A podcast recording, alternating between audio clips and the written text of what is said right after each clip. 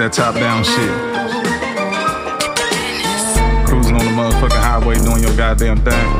Ain't worried about a motherfucking soul. Just do you, baby. Retro player, player, and 64. Cruising USA Exotica, I need some votes. Hit the floors, cause I need that flower in this hope. Nintendo power with the power, you gon' run the show. Welcome, everybody. This is Jeff versus the world. This is your boy Jeff, and this is episode number 25. 25 episodes in.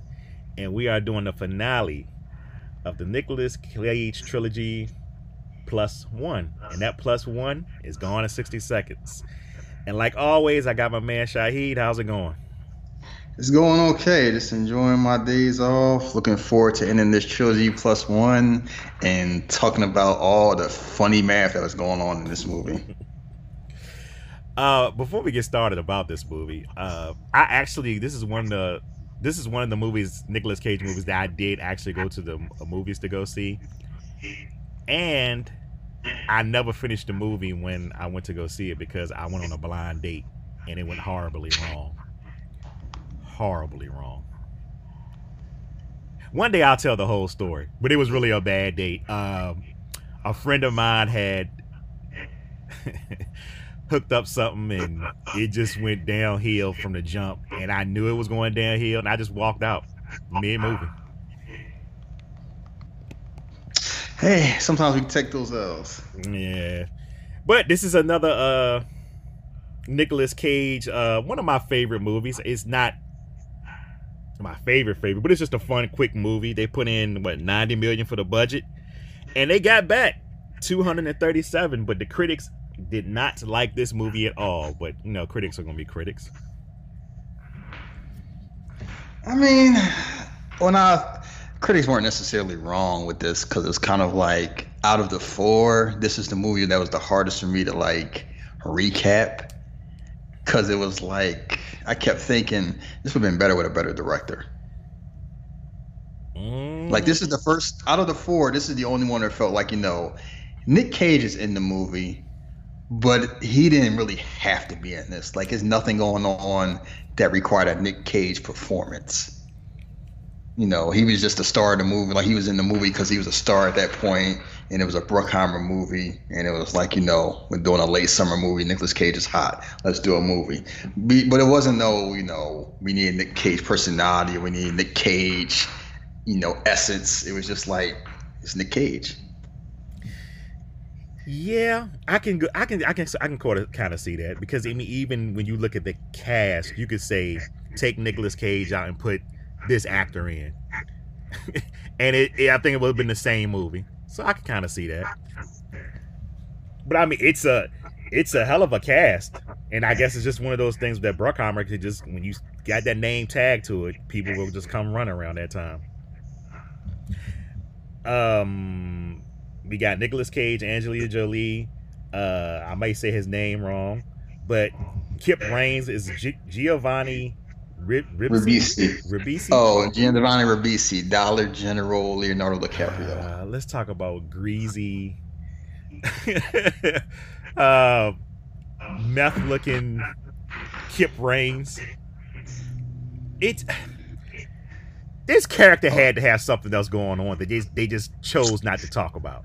Nah, I, I, was- I think you're reading too much into it. Are you You- sure? Yes. Yes. Oh, okay. Um, I'm sure because it's kind of like this. Mo- like you asked me before, what's going on with Nick Cage's character about how it's like everyone's life got worse when he left. I'm like, this is Fast and Furious if Dominic Toretto left and everybody else stayed. I, I okay, yeah, I can see that because that was his brother. So he, you know, went on the same so try to go through the same path his brother went to. But I didn't the way they talked, they were making money.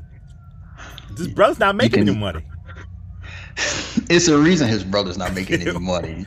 Within the first two minutes, it's established that you know this is the type of brother he is. Like what did I call Marcus Vick in the shadow? His brother Michael. Like that's yeah. This movie definitely established like you know he is definitely the the younger brother that does not have the skill his older brother had, which is hilarious when you hear it earlier tomorrow. You know, Kip Range made a name for himself. I'm like, how? this motherfucker went inside the uh, car car dealership with a brick. A brick on a stick. We'll get to that, but let's. It's a lot of stuff that's going on that just has me like, yeah, this movie is it's a lot of stuff going on, and yeah, it's a it's a big cast, it's an awesome cast, and you know, it's like it's almost too big. Like they could have cut out like four or five people because it's Master P. Memphis. It's Memphis Raines and his group. It's Kip Raines and his group. It's Delroy Lindo and Agent 47 himself as the cops. Master P doing his thing on the side, and Destro is the villain that's barely in the movie. And he wasn't good at all in it. And he said he wasn't. Oh, really? Okay, yeah, he okay. said he didn't like the movie because he said he didn't like his performance. So he said, "Yeah, I, I, was bad. I knew I was bad. This was me starting out." And you can tell, like, if you hadn't, I forgot this was the same guy because I've seen him in later stuff. I'm like, this is a good, like, you know, 28 days later, mm-hmm. Mister, you know, we have a solution. we found. We found a cure. This is the solution. Like, basically, we gonna make a bunch of babies. And then, of course, he was Doctor Who for one season.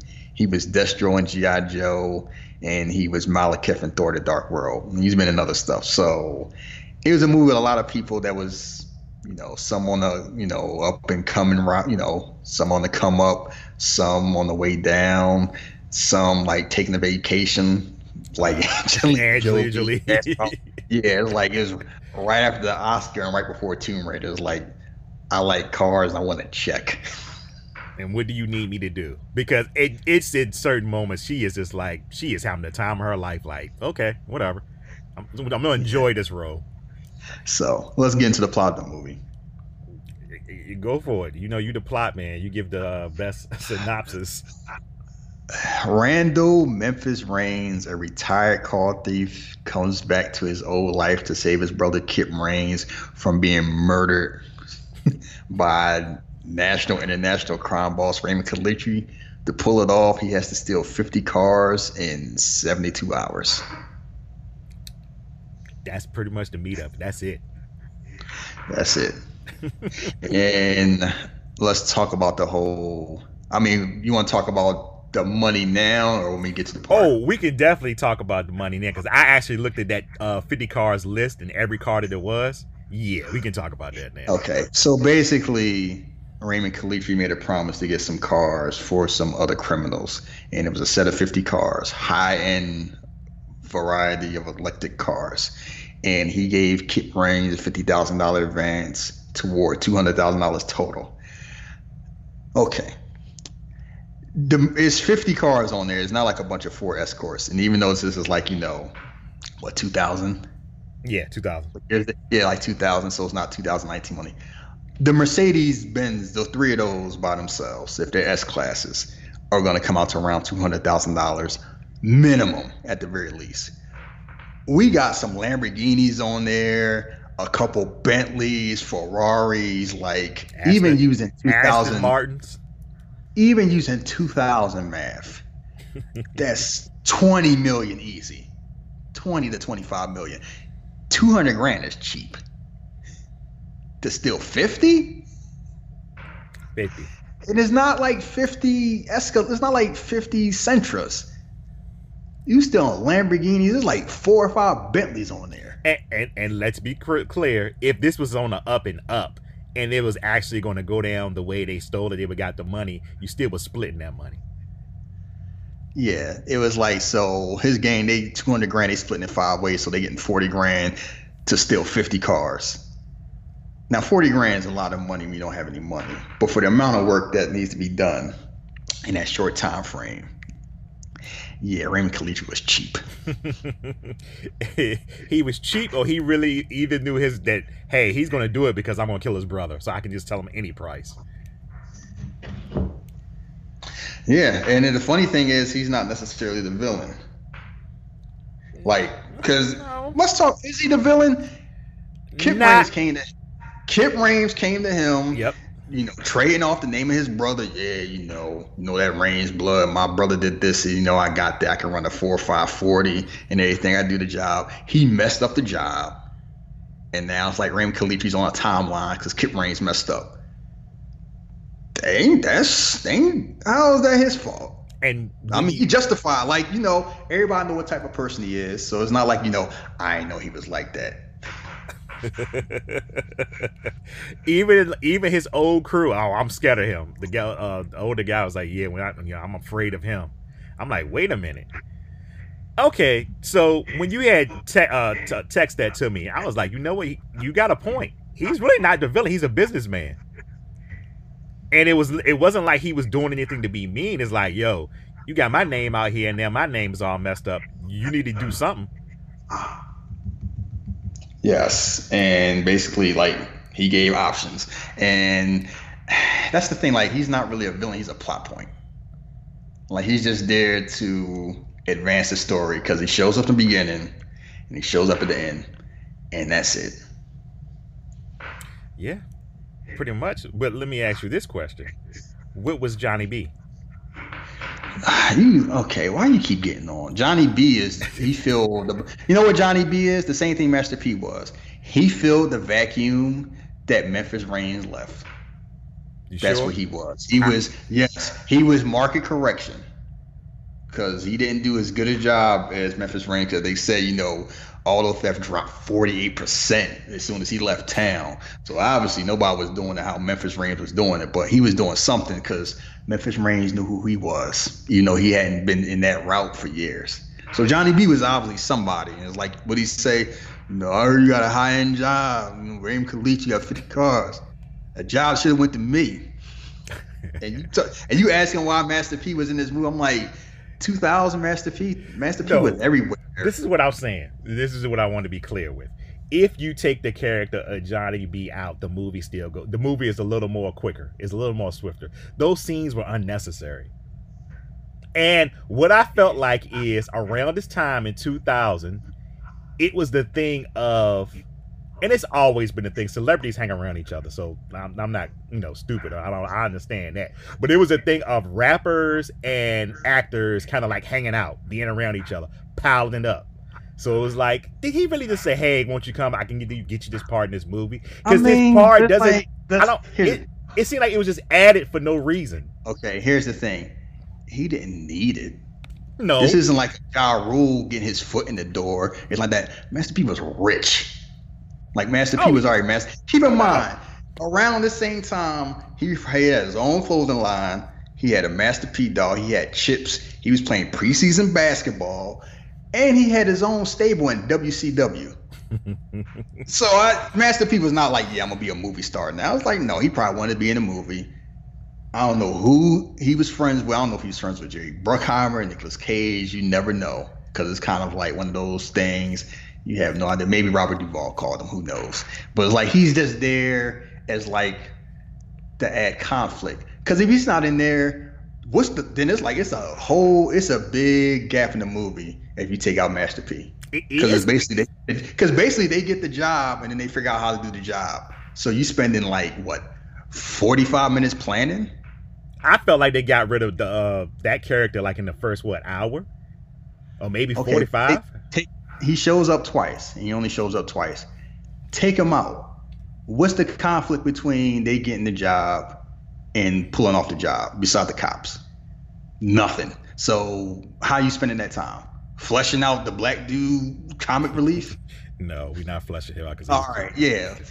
like it's it's yeah, it's kind of like he's it's hilarious that I'm saying this in 2019, but yes, Master P was actually needed in this movie.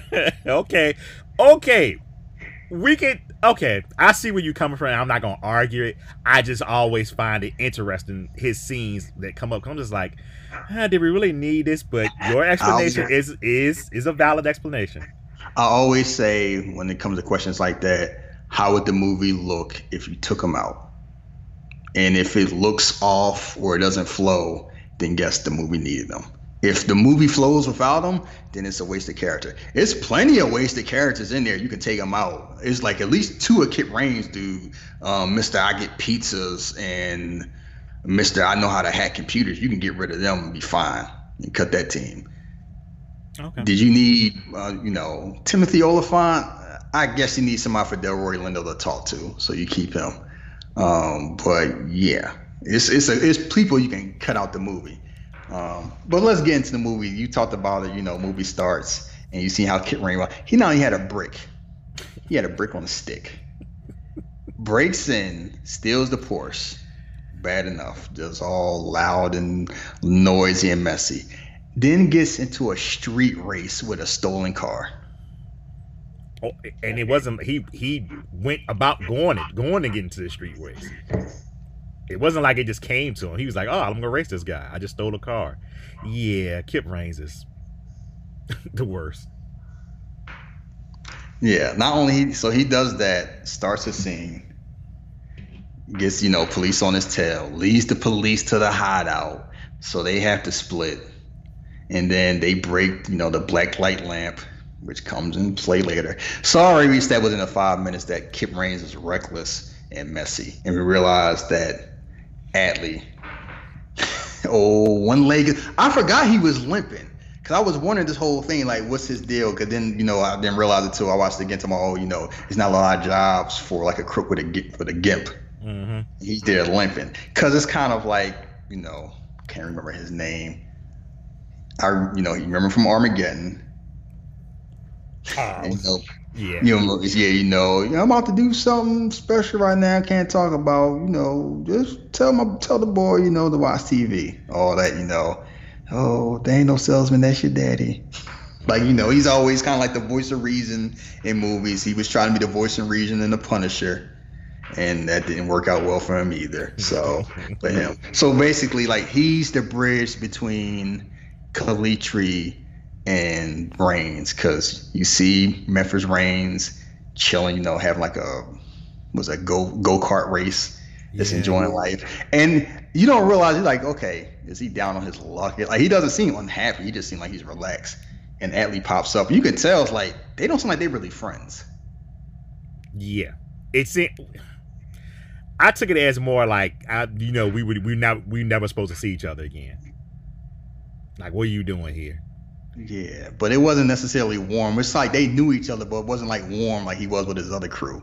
So it's there, like, yeah, you know, Kip's in trouble. What type of trouble? You know, took a job, box up the job. This dude named Raymond Calitri, you know, the devil came down to Georgia. He runs Long Beach. And I just want you to know I work for him too. And he scares even me. So, well, you know, Memphis is just like, uh, I'm just trying to chill, and they pull him back in. And you know how you know he's chilling, enjoying life?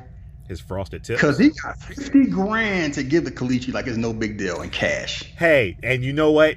I noticed that the other day, and I was like, "Wait a minute, Memphis just got money on stacks or something." Because he just gave it like it was just nothing. Okay, let me just give him this money, get Kip out the situation.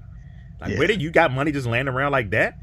Like he didn't have to sell a car, or nothing like that, or he was struggling. He's like, yeah, you know, that that has to be paid. Here's the money. When they meet Calitri, and they always got to have these weird villains like, you know, the country is a great country. Besides the fact I hate everything about it, you know, I like building things. You know, wood's alive, wood's warm, cold's metal and ugly.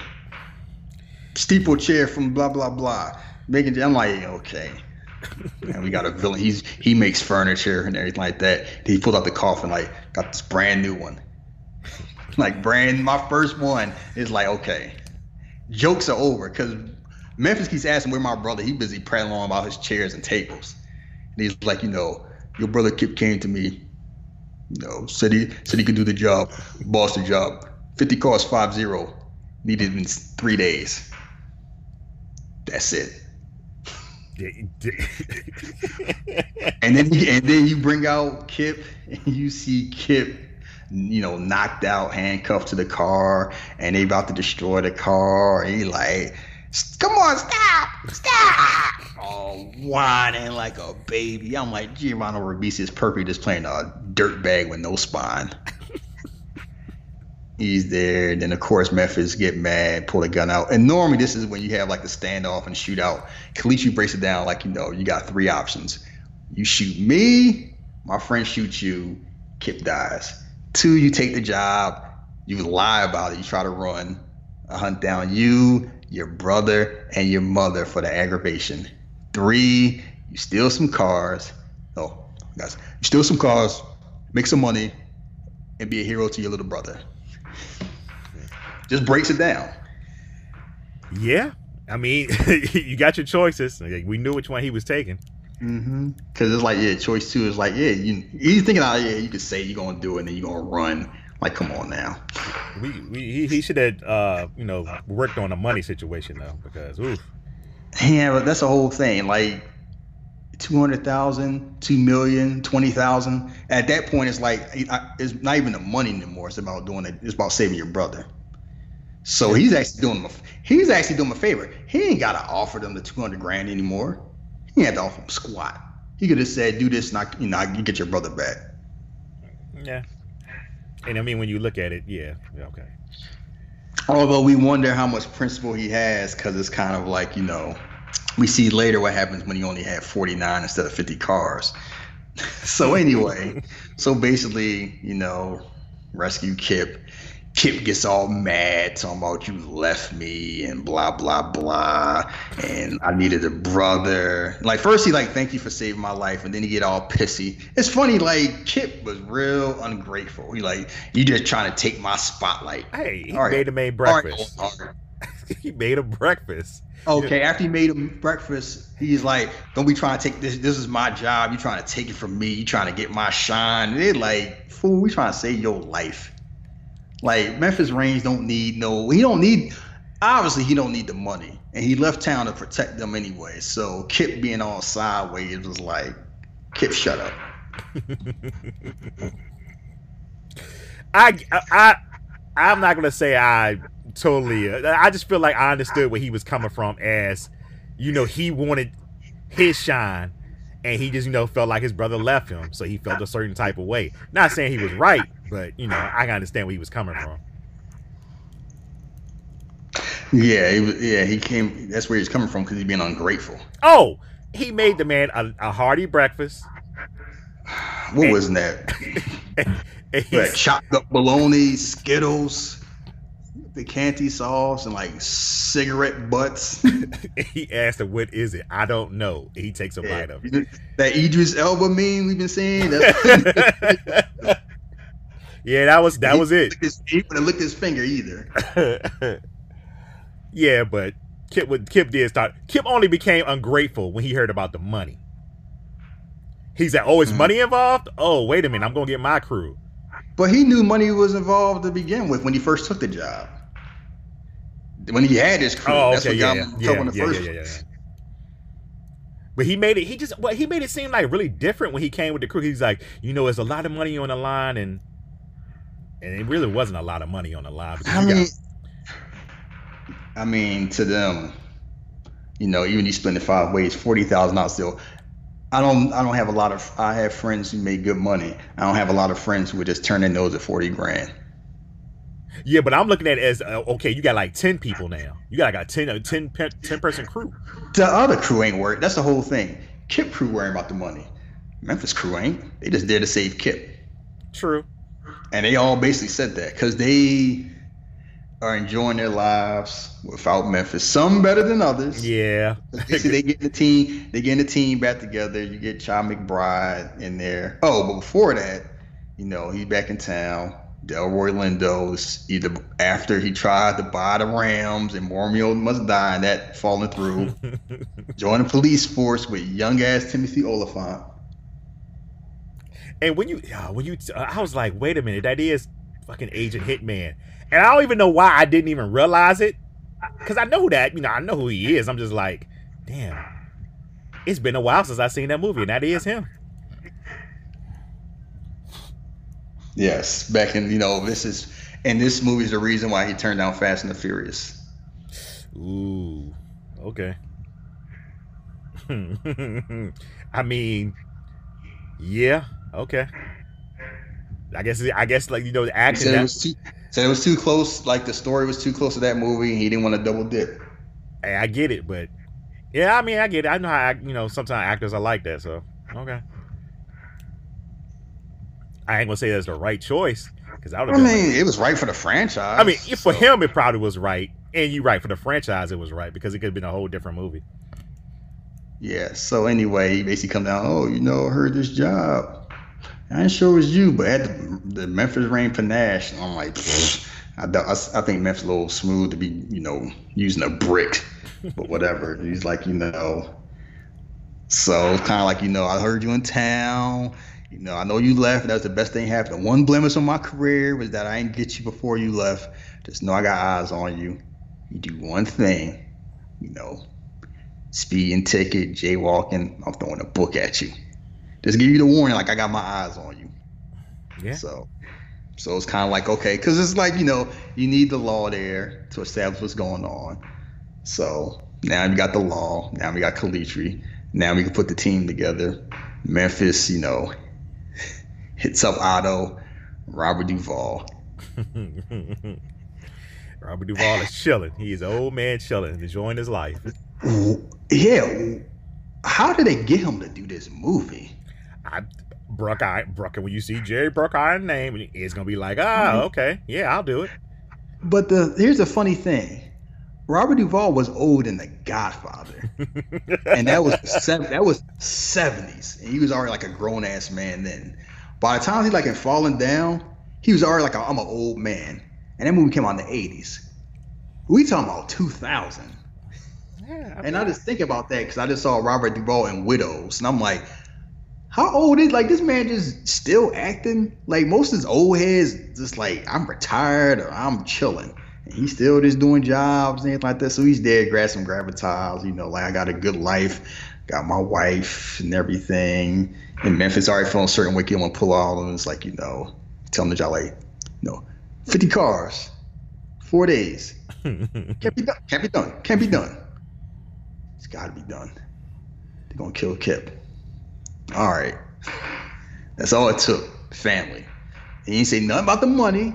He just said, you know, I gotta do it. They kill Kip. And he was like, okay, we understand. So obviously Memphis has this pull that they care enough about him to upend their lives to help him out and help out his brother. So that's the type of that's the type of man Memphis Raines must have been. yeah. I think he was, you know, he was he was uh your boy uh Dominic Toretto, but not problematic. Mm-hmm. Then we get Chi McBride that's giving driving lessons to I don't know if this see I heard the stereotype that Asians don't drive, so I don't know if this will be a joke toward that or what it was, but it's like, yeah, he's just there. And it's funny seeing him and stuff because it's like I don't really I don't know if he was a big deal yet. I remember him from Undercover Brother. Mm-hmm. Um, I remember from that UPN show. He's the principal. No, the UPN show when he was like a was a slave, Oh no, butler, oh no. Desmond Pfeiffer or something like that. That last like a few episodes. It was such a stink it got canceled. Oh man, I don't know. Remember that? I just remember the. Uh, I remember the TV show where he was like a principal of a school. No, not that one. That's yeah, that was the show with him and Jeri Ryan and Jerry O'Connell and stuff like that. Yeah, and Michael Rapaport. I remember that show. Not that show. But this is during the UPN era, like Homeboys from Outer Space. So, Oh, oh okay. boy, one day somebody gonna win a time capsule. Like, wait a second, Eve had a show for three seasons. The the other Wayans brothers had a show. Like, yeah, this is back when if you was black with a modicum of talent, you had a TV show. Because every black person had a TV show back then. It's like we had no idea how great we had it. Because boy, by the time like 2000, when UPN and WB combined, black people stopped working until Tyler Perry got hot. Mm. And you know, a lot of people, you know, I always watch people that say like, I, I'm still always fuck that frog. But when that frog was around on WB, it was a lot of black shows popping off on there. That's one thing I can't say. Welcome back, color. It's Yeah. the WP. So anyway, so he's he's obviously happy to be back in the game because he's just giving driving lessons, just Mhm. chilling. So he's there. so they got those two, and then Angelina Jolie, Sway. Oh my goodness. So this is let's, let's be clear. This is right after Girl Interrupted. Mm-hmm. And But before Tomb Raider. yeah, before Tomb Raider. And I stress, I stress if anybody just just watch her performance in this movie. She is having a time of her life. And I'm just like, they obviously didn't know what they had with her. Cause she barely in the movie. Barely. Like she's there, like she's you got Angela, like I say, Okada and TNA. You just he just there to be a sidekick. Like you got Angelina Jolie. She just off. She just won an Oscar. She was already known before she won the Oscar. She she was Jon Voight's daughter. She had been been in stuff like in the Bone Collector, Mhm. Gia, and HBO. So she had you know been in movies. She was just blowing up here, so she was hot as can be. And you got her in the you know the blonde dreads, looking all musty and just ratty and everything like that. And I gotta say, they got no chemistry whatsoever. None. None. And even You That- got these two sexual creeps. Like you know how hard it is to not have chemistry with Angelina Jolie. exactly. Exactly because it's almost what did they say about her and Johnny Depp on one of those movies? Like she was like Oh, she was like being yeah. trying to really like he was just like uh no you know he was he was ducking it Yeah, like the Tourist or something. When he's playing like some French dude. Yeah, it's like when she try to put it on you, she try to put it on you. And this is kind of like you know, rocking the Jessica Jones CrossFit outfit. just there. It's like you know, you, you obviously know they got history. As soon as she see him, she just like, I don't want to talk to you. Oh she is really on fuck everything you talking about right now you left me you were I guess I guess they were supposed to be a thing Yeah, hand you a dirty wrench, leave, go to another job. It's like, you know, I need your help. It's, she's telling oh, you got two jobs. Yeah, you know, you to work twice as hard when it's legit. hey she ain't lying ain't, ain't no lie. And he still break down the plan, and she like, nah, I'm all right. I, I, left, I left this behind. Peace out. And it'd been funny if she never came back in the movie. That was just a cameo. oh boy Yeah, so they getting the team together and they break it down how they gonna do it. But before that, they run in the you know he got to make another call to my man Vinnie Jones, Sphinx. Sphinx. interesting uh character very interesting for him not to say anything Until the very end, he's just there and it's like you know, when it's like I'm Root. like how did he get the job in the first? How did he get the job in the first place? He didn't talk during the interview. I guess not it's just interesting Yeah, Sphinx. Is that you? Hit a button if that's you. What if it wasn't him? hey somebody anybody, mess, man, anybody messing with there. So he breaks down the plan. So that happens. And then after he gets fed that nasty ass food, they out and about. And then he run to Johnny B himself mm-hmm. that you've been hating on. hey listen The I had, commander tank. listen I can listen you explained it to me you told me what you thought and it yeah it changed me somewhat but I still feel you know the way I feel but go ahead You should be happy that we got a movie with four with four black people with speaking roles. Cause we only we normally get one and Yeah. two if we lucky. You We got got Chi McBride and Delroy Lindo. Like And- normally one or the other. and we had some uh no limit soldier Maybe. goons in the background so yeah you're right Uh-huh. Yeah, you know, everybody don't gotta wrestle the West Texas rednecks. So he had some to spare. So you break down the plan, about, you know, you taking this job, this should have been my job. Like, what's up? And trying to be put the boots to him. like Memphis Raines, Memphis Raines' got hands to steal cars, but he ain't got hands to throw. nope So he's getting beat up. All this is going down. Sphinx shows up, I blows blows up the car. oh so you out of everything to impersonate you're not gonna impersonate that line that Master P said Which one? hey get away Oh. from my car Because I couldn't fully justice. Because he, he just raised octaves like he starts sounding like Silk the Shocker. Before he goes up like, you know, heard he came town, took a high end job from Raymond Calitri. Job should went to me. Like we used to hear Master P. And this it's like, hey, go away from my car, man. Like all loud and wild. Boom, car blows up. He walking in slow motion. He puts the he beats up all the goons with no problem no issue whatsoever. So he's the so basically he's the muscle and he's the heavy. I guess that's needed to steal cars. So Mhm. they got the team together. and then this is where the beef come in because it's basically got the old generation and the young generation. Mm. And what's what generation you rocking with? Oh, the old generation. Them young Yeah, because I mean, you don't like Scott. You don't like Scott Caan and his shameless sideburns and haircut. No, I don't. Walk around with a walk around with a pipe and a wrench ready to beat somebody up. He- you know, he got his man at the DMV with the keys to the Mercedes that he don't realize already got turned by Delroy Lindo because it's like can't trust criminals. That's why they're criminals. Uh, you You, know, don't trust. the only the only movie I really find him interesting in or liked, I think, was Varsity Blues. After that, I'm just like, yeah, this guy. He's You didn't like him in um, Ocean's Eleven? Do I remember him being in Ocean's Eleven? Yeah, him and um Casey Affleck were the, the, the two Oh, the two brothers. I guess he was all right in that, but I just always, I always felt like he was always like, I'm just too cool, and I don't know. Maybe that's just the roles he's in. Every the roles I see him in. Yeah, I mean it's kind of like it's that era, and it's like he's they have him designed to look um, like the movie makes it abundantly clear who you should be rooting for. Can they make the old guys old, respecting cool. They got the young guys looking like punks, like the one guy like you know I can hack in the DMV, I can change all this stuff and yada yada yada. And then you oh. got the Oh. Put some comic Put some respect on Bullet Head from Steve Harvey show. That's who that was. I knew he looked familiar.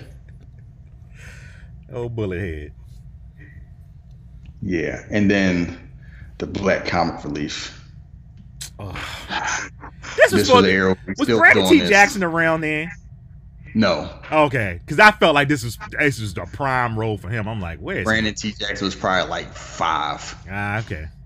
Well, not five, because like Tropic Thunder came out 2008, and he was probably young in that too. Um, because he was that in Fast and Furious Four. Maybe he's like he's probably 20, so he probably had been like teens, Oh, okay. mid to late teens. So yeah, this dude, this is back when we was doing this. We still was doing this. Oh, black people acting black is funny. Ha ha ha. Yeah, you know what I'm saying? I go there, I can whoop your ass and that that that. Oh, ja.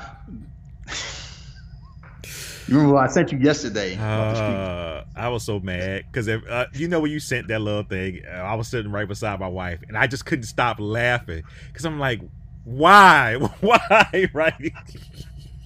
and then I listened. I didn't get it. And then you just sent another one. I'm like, because you're not lying.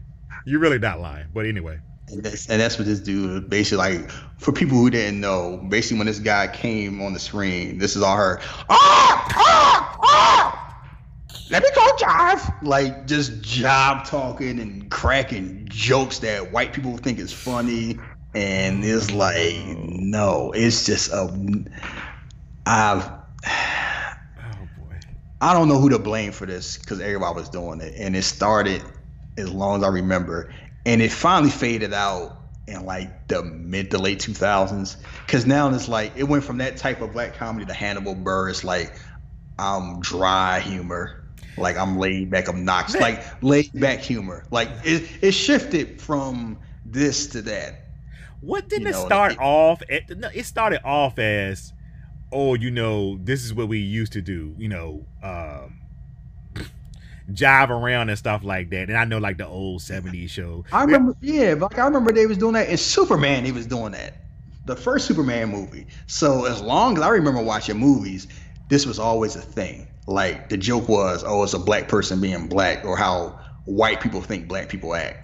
And it's just over exaggerated. You know, the Vince Yeah, McMahon yeah, yeah. over exaggerated. Yo, I'm the slang and da da da da da. I'm crack these jokes, and it's always two to three years behind because white people are always two to three years behind. Now they look now they only six months behind. Before it used to be years. We ain't have Twitter yet, so and it's just it's not for me because we both black and we both know this is kind of like you just here you just here to get laughed at. Yeah, well, I mean, yeah, it's a it's a thing of like you said, it was a it was just a thing. It was just a thing. I, I remember seeing in a lot of movies, and I think you're right around what mid 2000 it kind of faded away. But that's just because uh, also too, you didn't have those same type of actors around anymore. Yeah, like they would, you know, they Michael Bay still did it, but it was like a lot of directors kind of moved away from it. We had a different air. You know what it was? We start getting directors who actually had black friends were doing comedy. You know, like you compare the 40 year old virgin and how they handle black people. It feel more authentic because like okay, they look like they actually would hang out with each other offset. Yeah. So Yeah. it seems more authentic compared to this. Like half of them, like when they say cut, they go into their trailer. Like it is the chemistry or lack of chemistry that's going on, and a lot of these characters is very evident because this movie basically reaffirms how special Fast and Furious is. Because these people like they don't. I know they're supposed to be friends. It's like some of them get some of them have some stuff in common, but it's like it is no middle ground at all. Yeah, I don't feel that if you look on Kip's side, none of those guys hung out. Like they didn't go, hey, let's go somewhere after, you know, we shoot. Maybe on Memphis side, one or two, maybe three, maybe hung out. Memphis side, I could see. I could see Chad McBride and Nicolas Cage hanging out talking about jazz or something like that, Yeah. or them listening to Robert Duvall talk about acting. Angelina Jolie ain't hanging with them, with Oh, them no, no, no, goofballs. like you can go ahead and nix that. You know, Delroy Lindo, maybe, but Timothy Olyphant gonna do with them. Like he he's kind of like he's closer to like Scott Caan's crew age and Giovanni Ribisi than like Nicolas Cage thing. But he ain't hanging out with them clowns either. Like it's just it's just a lot of that's why I said the movie is a lot of stuff going on because there's a whole lot of characters that got a whole lot of talking points that's just wasting time and you don't really care about them. Yeah. But I think I think the characters have their flaws, but the movie still is. I, I'm not gonna say it's solid, but it's one of those movies I feel like you could just get through. Like you like, oh, if it's on, I can just sit there and watch it, and it'll be okay. Or you have it in the background, and I'm not gonna get like, I don't know. I like, you know what I'm saying. I like the movie to a certain degree, but I just don't like a lot of the characters. Yeah, it's not like it's. That's the thing. It doesn't distract. It doesn't detract from watching the movie. It's just noticeable when you when we're doing what we're doing here, talking about Yeah, it. Why okay. it's like certain things don't work. But like you know, part of that's the point because it's like it's basically a battle of the ages. It's like a generational thing. Because it's like you know we're gonna do this plan, and the young dudes like, oh, we're gonna do shadow games and all this and follow, and they're like, yeah, I heard you. And they're like, okay, I heard you say shadow games and all that. the problem with that is like by the first time you do that, by day two the heat's on and people know. Steal them all the first day. By the time they report the first one, everyone's gone. And they want a time crunch where Kip's plan would have made sense if they had more time, but they didn't have the time. And it was a lot of cars. And also, why would they listen to Kip Raines? Mr. Uh, Mr. Mr. Brick on a stick. Brick on a stick and, cook, and cooking Skittles. Nah. Yeah, like he obviously don't have a plan, which is why they in the first place. Like Memphis know what he's doing, had this breakdown. Then you know Angelina Jolie shows up like I'm just I'm just here for Kip. Let me ask you a question. Why did Kip's crew follow him? They could have did that shit on their own. Because he- there's Memphis Raines' brother. But eventually, what I'm saying is, they had to see, yo, this man full of shit. He's just gonna live by his brother's name. But how would they know? Because they don't know enough to know any better. I guess he just had so many supposedly smart people around him. Like the computer bullet head, the computer hacker. I'm like, okay, if you're a computer hacker, you can pretty much get this crew together. You just don't have the name. I get what you're saying. He was Memphis Raines' brother, but if they did some jobs, one or two jobs, eventually those dudes had to be looking around and be like, he don't know what the fuck Look. he doing. Jeff Wade Barry had a squad for a long time. Hmm. There you go. And they probably thought they was the baddest thing walking. And it's like, yeah, if you don't know any better, you don't act any better. So it's easy. You're looking at it from the sense of like, I see it, how come they don't see it? Like, you can see it because you're looking from the outside.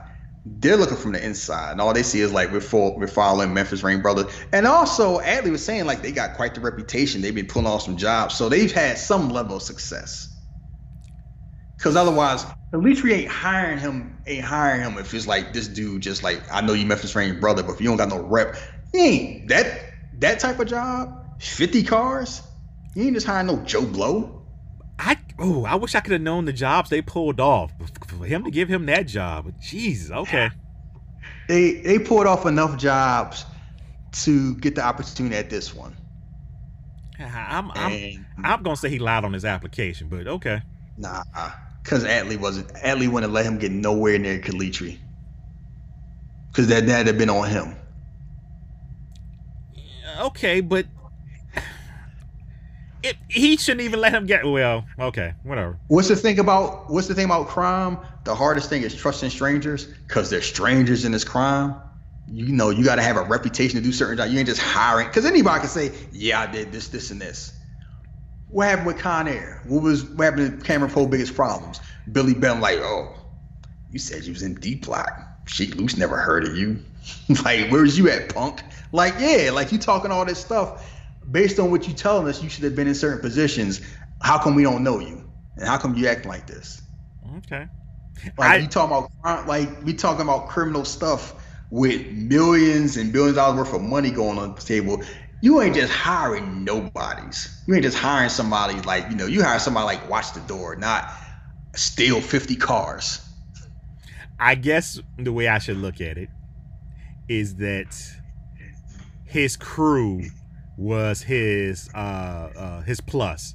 So they helped him out more to make him look good. Like they had like he's like he said he had all the brains, he had the computer guy, he had this guy who could work on the inside. So with the team, it just made him look better as a I guess somewhat leader, I guess, or whatever. But I just find some of his choices a little bit off. Marcus Vick got scholarship offers and got NFL jobs. And it wasn't just because he was, and it wasn't just because he was Michael Vick's brother, being Michael Vick's brother's help, but he did enough for people to give him that chance. If he didn't, it wasn't like you know he was sitting on his couch playing Dreamcast, and then he just walked to like training camp and signed a contract. So look at it that way. Yeah, you're right. I can't believe we're doing all this breaking down, break down the qualifications of Kip Raines' Look, and why I I, got. look, I know what you I know what you said, but I just felt like the movie, like like we said, the movie's kind of long and some some scenes are really super long. It would have been nice to see a successful job. Nah, it ain't gonna be the whole thing, maybe two I or three, four minutes. I mean, like successful job and not just see the fuck up job. They did steal the car. Yeah, they so stole that's it. something. It's like what happened afterwards was like, yeah. So, but anyway, it's like you know they're working out the details of the plan. Castlebeck's trying to figure out what's going on, tracking the dude at the DMV with the Mercedes. Oh, the laser! I remember there's a big thing: laser cut key can't be duplicated, can't be hacked into. Like German cars brag about how hard they are to steal, and I laughed because I have a German car, and they didn't even bother telling me that. They just assumed that I I do that. So it's kind of like no one asked because they like you know the German car is gonna be hard. These Mercedes gonna be hard to get. They got the new keys, and they're like, oh, I got that. Don't worry about it. And they just like, you got it. He's like, yeah, don't worry about it. and they just kept it moving. Um, yeah, I don't know if I would have just kept it moving. I would have asked for some more details. Yeah, they were kind of like, okay. And I'm just like, man, I don't know you from nowhere, and I don't know if I can trust you. Well, now you got to explain this to me. What's what's going on? Yeah, but I think it was a time crunch as they made it out because they had to get these cars at certain times. So they basically scouting where all the cars are. Nicolas Cage goes like undercovers like some some rich Beverly Hills dude. Like I'm third richest person in my neighborhood, and I can't go to any of the posh parties because no one knows me, and that's such a bore. I hate this scene. I hate this scene. Yes, it's that Michael Bay humor. That Michael Bay humor, and I, you know, Nicolas Cage was like, oh, I can't. He chomped was chomped his favorite part of the movie, chomping at the mouth. Let me get this.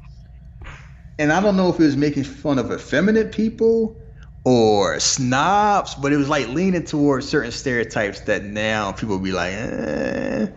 and I think about that because that's the biggest divide with like stuff now, stuff then. People back then like, y'all too sensitive now, y'all cry about everything, and we like, no. Y'all was just trash back then, and now people can complain. Before they couldn't say anything because y'all didn't listen. Like, because a lot of stuff don't age well at all. This scene does not age well because it's just like it might have been funny when it came out. I don't know. Maybe if I was a different age because I didn't. I saw. I didn't see it in the movie theater, but I saw it a little after it came out, it's just. I don't think it was If, ever if you're if you're a teenager, you might laugh. You think so? I think if you're a black teenager, you're not laughing. I don't. 'cause No, I if you don't. yeah, I don't see the humor. maybe, maybe depends on your depends on what na- what, what neighborhood you grew up in. Oh yeah. You grew up in a neighborhood where you went to actually nice school. You might think, oh, this is cute, ha ha ha. The type, you know, probably the type of school where y'all bully gay people. If you anybody else, it's like this is just because it's so heavy-handed. There's no. That's the thing about these type of movies. Is like when they do the humor, is not a lot of nuance in there because it's like I'm trying to get an international audience, and nuanced humor doesn't translate. Broad humor does. Yeah. And the scene, that scene, it lasted too long too. It was almost as uncomfortable as that Fast and Furious scene with the dude getting undressed with the, you know. I mean, so Take it's yeah. take out your draws. so, but that was based like you know to get some of those high end cars because there was a lot of expensive cars on that list, and a lot of those cars would have been hard. I know it's Long Beach, it's California, but it's not Beverly Hills, California. It's Long Beach, California. So, yeah, I was thinking about. I bet it was important to like figure out, you know, where to get the cars. But let's. I'm looking at some of these cars. Mhm. You got two Aston Martins, Two.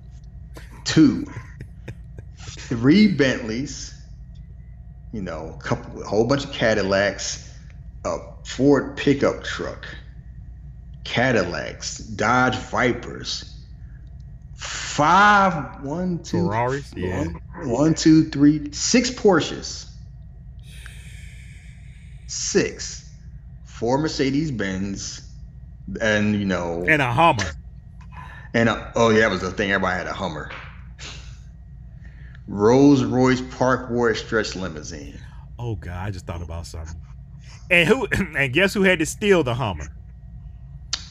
Of course, Oh, black. God. the black dude cracking jokes to the to the white guy that doesn't talk. That's just looking at him like you know, if I could talk, I'll be calling you some stuff that we can't say out loud. Because Vinnie Jones seemed like the type that would just you know, I'm on my Liam Neeson tip and hit you with a cudgel. Yeah. A, what do you say? A? Call it a pipe. Oh, So, and then the main one is the Shelby Mustang GT50 Eleanor. You know, which sales of this car went out, went you know went through the roof when this movie came out. They had two left from the movies. Nicolas Cage had kept one. Jerry Bruckheimer kept one. Nicolas Cage sold his, or it it was sold. I don't know if he sold it or he had to sell it because ended up going for a million dollars. It's a very beautiful car. yeah. Oh yeah. That's what I thought when I Like the first saw it. cars, And it's still like it's noticeable in the trailer. One of the first major studio trailers to have a woman as the voiceover on the trailer. I did not know that. I didn't know that either. And it's funny, like you rarely hear women do trailers. Cause you don't hear you don't hear voices in trailers anymore anyway. Yeah. But back thing, it was mostly men. Mhm. You really didn't hear women. So Eleanor was like, you know, he had check your history. Cartier always kept trying to steal. Things didn't go right. He almost died a couple times. Like Castlebeck's breaking it down. It's like, yeah, you know, that's gonna probably like later on. It's like, if, you know, that one be the last one. And he's like, how you know? It's like if I know my boy, I know he's gonna say that one for last because that's gonna be the hardest one to get. So at this point, time's going on.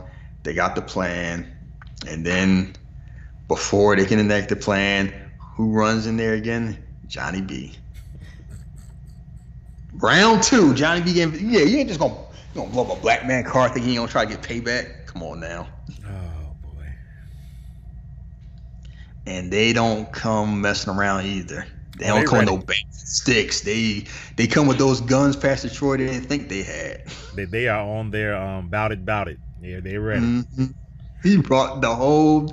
The only thing he was missing was the no limit tank because he That's brought it. all the damn soda. They, and that's funny where eventually where they lead at, you see all those cops. Nobody heard those gunshots. They probably did, but you know. Machine guns, not regular pistols. This ain't predator. This ain't the Predator era, but maybe it was because Predator Two came was supposed to be like 1999 California 2. and they were just having shootouts like it was Beirut. so maybe that's the same universe. I'm like, people shooting machine guns in Long Beach. And you want to hear that? I guess Snoop Dogg and NWA wasn't lying when they say the cops don't care about that. Yeah, they're probably clocking out, ready to go home, eating donuts. Yeah, so, mm-hmm, so Memphis runs in there with his brother with the cops, and he makes it fun like, yeah, you know, I guess y'all be waiting here all night, so I come out. I. and I did not like that because I was like, what was that supposed to be? You know, I would know. Sorry, I know exactly what it was supposed to be, but mm-hmm. I've never heard anybody sound like that in the movie yet. Yeah, and the funny thing was, normally I would have cringed. I actually laughed because it is so obnoxious. But he does a better job of pulling that off than like most people would have. So I give him credit for that. Yeah. You know, they try to figure out the plan. So he's basically distracting the truck driver. So I'm like, oh, you know, how I get how I drive one of those? Yeah, truck license. Oh, a commercial license. This dude like, freaked just, out. Like, just have a rig, but like you just got a library card. That dude is ready to get away from Nicolas Cage. He's like, man, get the fuck away from me. Yeah, like what are you talking about? Meanwhile, Kip basically had ties to um, Johnny B's car to the truck, so the truck driver pulls off. Car just pulls apart in like three different directions. Basically, basically almost explodes on sight. Of course, the cops are right there. Of course, they riding dirty. like you know, trying to be out the movie. So he served his purpose. He was just there to add some type of you know conflict and to move the story along. Because Raymond Calitri, he too busy doing his own stuff. He man's building uh building things, mm-hmm. chairs and wood and all that stuff. Coffin wood's warm. Wood takes a long time to mold and build. That's why I like the handle of wood. Idea of Destro my man Destro. So anyway, they finally start the job. They're stealing all these cars. You know, basically that's basically, basically the rest of the movie is them stealing cars. Castlebeck trying to figure out. So he finally realized what that broken black glass was. Went to a black light, turns on the light. Oh, but before that, he knows something's going on because he shows up at the crib and he just happened investigating while they came back with a car that wasn't on the list. Uh, guess who crew member did that? Kip Raines' crew. Why you steal this car? I don't know. It wasn't on the list. How'd you steal it? The keys were already in there. They like, so this car in this neighborhood, keys was in the dash, are in the engine, and you just stole it. You didn't think about why maybe the keys were in there. Yeah. and of course, it's a bunch of bricks of cocaine and I'm like, and now I'm wondering like how many yeah, maybe it's a reason why they didn't show some successful jobs because them jobs must have all been fraught with danger. This is this how they thinking like you're on a time crunch. What are you doing? Yeah, this scene just really shows. This scene just really showed me how it is to be like just looking at my job and how I've been there and watching you know new people come in and work and just some of their decision making and stuff they do. I'm just like, the fuck are you doing? Because they don't blend. Yeah, and uh, because Castlebeck shows up, it's like you know you restoring a 1938 such and such, a 1956 this, and then this shitty El Dorado. Seeing like wasting your time. I don't like he knows something up because mm-hmm. he look around, he see the old gang back together, see all this stuff in there, and he like, yeah, what's going on? He and he knows he just looking around. He pretending to investigate the car while looking around to see what's going on. Like he knows something up. They know that he knows. They got to play it off. Meanwhile, it's a brick of cocaine underneath the car. So they got to figure out how to, you know, get rid of that without him noticing and Scott Caan want to bash his brains in. Wait a minute, let's think about it now. The old crew know that he know. The new crew, mm. they don't know shit. They just no, they don't the know. Crew nothing. is like, I just see a cop. You want me to take him out? he's about to they, kill him. About to, he's about to club him. Nicolas Cage this is like, nah, like chill out, because he about to he about to hit him with a pipe. So he revving up the car and like, oh, look at that room, room, blowing all the way to cocaine. Then he leaves. He's like, you know, clean it, put this shit back. Like he, Nicolas Cage is pissed. He's like, nobody, y'all ain't making no more decisions. Your like, decision I only brought to the team because we needed the men. Yeah, y'all just no more audibles, Jared. Like you run the play out, you run the play the way I run you when you run the play. You you do too many pick sixes for me to trust your judgment right now. You got the time for it. And like little kids in the corner, okay. so that happens, and then you know they start selling the cars. A lot of you know the laser cut keys get eaten. Hmm. about to kill the dog to get the keys. Like he ain't got. I mean, we're on a time crunch. Hey, But before they start, yeah, it's like they're on the time crunch, and you know it's like desperate time, desperate remember. Like you can't kill no dog. yeah, no, no, no. Yeah, this is before John Wick. But before they start, the part I brought it up, they gotta get their theme music in. Oh, uh, so good because you just saw. Ah, let's talk about that. That scene right there was really good because it showed the dynamic of Kip's crew and uh, and Memphis' crew because you could see they were like almost a unit. All of them were getting into the music. They were getting ready to do action, and Kip just looking like, "What the fuck is going on? What's happening?" Yeah. Yeah, and Robert Duvall is like, nah, just chill out, go with it, young man, because they all look around like, what the fuck is this? and Sean McBride put his hat on. Angelina Jolie, just like she just sparked a damn joint. Which she probably did. Mm-mm, she just, yeah, because we'll get to her. But it's like she's just there getting the mood, and Nicolas. It's the only time Nicolas Cage does a Nicolas Cage thing. He's just there, and he's like sniffing the music, and he does the thing with his hand like, "Let's ride." Doesn't smile, doesn't say it with no finesse. He just says it, and then they just break out. Yeah, it's time to go. And I'm like, was this supposed to be cool and not like? I think It just felt so weird. I think it was it it was it was cool. It was supposed to be cool for the viewer. I think us like okay, they you know they listen to the music, they you know getting into it, they ready to get their mode on. But to the younger people watching it, which I'm taking the younger viewers, like, fuck is this bullshit? Yeah, like because it's kind of like basically it's a cool song Mhm. that you probably never heard of if you if you're not a certain age, and if you around if you like close to Robert Duvall's generation, yeah. I'm like, I just can't picture Angelina Jolie just rocking to this when she was a teenager, and then it's like this remind me of my boy Memphis, and then basically breaks down the whole thing because it's like basically why so much beef is that they were together. He left town to protect Kip because his mom said, you know, Kip's going on your road, so I need you to leave. And it's like he asked her to go with her, and she didn't, but she still felt a certain way. So it's kind of like she still loves him, but there's a lot of like bitter history and stuff like that. And she felt abandoned. Like a lot of them kind of felt abandoned. Yeah. I they mean, like I understood. text you, it's like they're they got to felt abandoned, and I think their lives turned out differently when he left. Which is, you know, it is what it is. Shit happens. Yeah. So they on the job, still 50 cars one night. Is no, that didn't happen yet. The the, the uh, Angelina Jolie and Nicolas Cage in the car scene haven't happened yet, right? No, not yet. This is when they first start, and you see how okay. You was wondering, you heard about them, but you haven't seen how they steal cars. So actually seeing them, like you know, they taking off steering wheels, they using hangers and pliers and batteries, and I'm like, wow, was it that easy to steal cars, or were they were just that good? They were that good. Yeah, because like you know, I, you remember the whole um, driver the driver wheel lock they used to have, the steering wheel lock.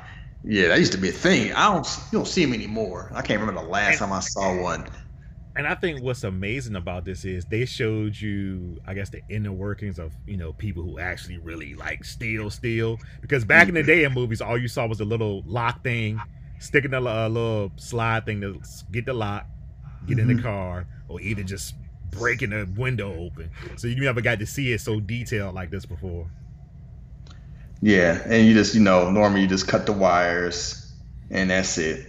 And then this one's like no, they bringing out um, electrical boxes to like bypass the alarms. They changing like the keyhole, putting in a new one. They doing Mission Impossible, and they doing it quick too. Mhm. And all and all of them doing it. You know, like the old crew is like, you know, this is how we do it. It's like, you know, what Chad McBride say, you know, for the rich and get to the needy. Like, you know, poor is like, nah, I mean the needy, because we need this car. Yeah.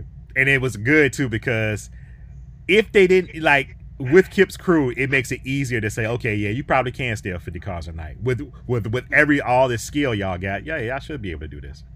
And they and they split like a lot of, you know, having some of the young crew with the old crew is like this is how the old crew get down. Like, okay, so this is how y'all do things. Y'all got y'all not just not old people just talking, y'all got skills. Mhm. And then this is happening. Castlebeck, you know, finally sees the list because he fell out with the black lights for. See the whole list of cars, so you know what's up. So they start keeping an eye out. Almost, almost catch Chad McBride because he started asking questions about the Benz. Is like, you know, where you get the keys from, and he finally, oh yeah, I got the keys from my DMV dude. And then they noticed like this van that was following them that was here a couple days ago, and now it's closer to this today. And Memphis put two and two together when he asked the question he should have asked like a day ago, but he was too busy doing other stuff, flirting with with, with Sway. What's your man say to the car? He said, "What are you doing? What are you doing?" he wanted Memphis. Mhm. Yeah, it's like you know the the girl is dirty. Walk away. Oh oh, says she going to labor. This ain't even my car. I don't know what I'm doing. you know, while playing off. You know how you almost fall. You pretend you're doing a crossover. Uh-huh. Old black playing off trick. So then they finally figured out what's up. Yeah. So they on to him. How we gonna get the bins? We'll probably feel you know we gonna get the Benz. Ain't no boost. No point getting the rest of them. And they is like, you know, maybe it's time to get Kip out, you know, kipping these boys out of the city. And what the young boys, nah, man, we all right. Y'all just stop treating us like we kids. Being young, lives. The- Fucking punks. it's it's amazing how the you know when you're younger how the way you think because they just like ah nah you know like every shit is sweet. No, if you don't get this done, you and your whole crew gonna die. Yeah, when you're young, you think everyone is against you. You think the whole, you think you can conquer the world, and you think the entire world are your haters. Mm-hmm. It's not your crew, and they got this mindset. And these old dudes are like, Raymond Calitri gonna put you in a coffin. You see, he well y'all didn't see, but he making coffins. Come on now. Yeah, and it's like the cops can't do anything because they figure out Calitri. He's like, we try and get him for a double murder. You worry about cars. The hell out my face! Like get off, basically get off the case. Like you doing small town stuff. We trying to get the big things because basically like, he did like what seven years for manslaughter. Yeah, They said so. This man obviously had no problem you know, putting putting them paws on somebody. He's obviously a dangerous man. I always find it interesting the way they show the dynamics of uh you know how the police work. You know, you got your homicide, and then you got your you know auto, and how it's like no, no, we getting them for this, and it's just it, I always find it interesting when they do that in movies. Guess what? That happened to me in real life. Oh, when wow. I got yeah no s- something similar where I was had my old car and I was got hit somebody ran a red light hit and run and basically t-boned me and they got the dude and they didn't charge with hit and run because like oh we got him on something else so we ain't charge him with hit and run I'm like y'all ain't what wow, what if I die would you charge them then like, what's going they actually said that they knew it was a hit and run his fender was still on the side of my car they caught him somewhere else. I don't know how they caught him because like they, I wrote down the stuff that was happening when it happened. Like happened, they ran a light because I was, I saw it green, looked just to make sure, start driving. Saw a car in my corner of my eye. I'm like, this car ain't slowing down. Wasn't paying any mind. Then boom, had me spin through three lanes. shit, Just destroyed myself, and I had paid. I just paid off my Altima that year, and I was enjoying myself. It was my day off too. So anyway, cops came, told them what happened, and then 20 minutes later, they're like, "Oh yeah, we got the guy, but he already had warrants, so we're not going to get him with a hit and run. Have a nice day." And left. Man, what the hell? See shit like that. That's how. That's that's origin stories for villains. That's how people become. this is how the law works. Like, I, I like you know what? I can see why people become super villains. Jesus, Like what's like I need somebody to die for that to happen. I need to get hurt. They was like, oh, you all right. a uh, the Shahid in another different universe is a damn villain for real. Yes, like if my wife is in the passenger side, and then they just maybe they you know she almost get injured or die. They're like, oh well, you know, he was slinging coke, so we ain't worried about manslaughter. Have a nice day. I'm like, y'all never seen the Punisher? Y'all don't see these like y'all y'all don't see these movies like that's yeah that's how villains are born. So anyway, seeing that in real life reinforce these dynamics now because I always wondered about that when I was in movies, like how much of it is just movie stuff, how much stuff is in real life, and if for, for it to happen in real life makes you say, oh, maybe some truth to that. Mm-hmm. So they continue stealing the cars. They run, you know, they gonna steal the cars from the police station. They distract. I don't know how this worked. This dude dressed like a pimp. like not a current pimp either. That's like, what's this idea they just got? He was I- I dressed don't like your man for I will get you Bishop sucker. Don- Bishop Don Magic Juan just messed up the game for so many people because he was still just like that when he shouldn't have. Isn't he still dressed like that now? Yes, and it's like you know, upgrade. When you say like, what did rappers say now? Like, yeah, I don't, I'm a pimp, but I don't dress. You know, Fifty Cent talking about, yeah, I don't gotta wear a fur coat to be a pimp. So it's like, yeah, pimps now like Drexel. You see Drexel Spivey be dressing like that because it wasn't White Boy Day. He knew better. This scene is uh this is another this is just one of those, another one of those scenes where I'm just like, I don't know if it's the actor, I don't know if it's the scene. This is just bugging me. The answer is yes. It was all of them. Yeah, man, I'm just trying to get my my Cutlass Supreme. Yeah, you know what I mean. Yeah, I'm just man, my car right here. The paperwork right here. I need my car. Like, and I'm just sitting here like, this is what they think about us. Where did he get that toy from? That mannequin toy?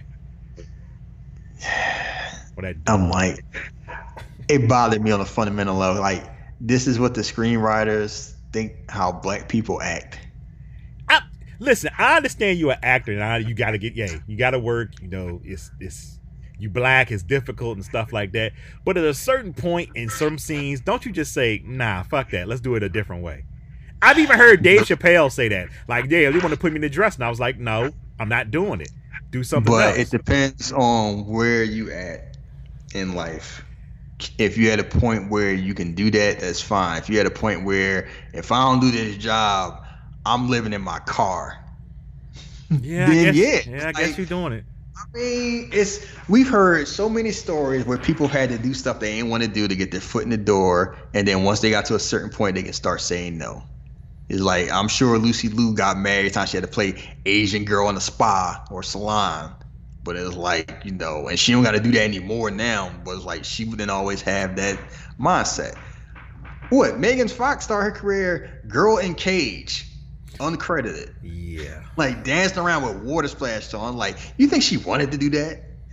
You think these actors really want to like shuck and jive? Like no. But it was like you know what? I gotta pay my bills.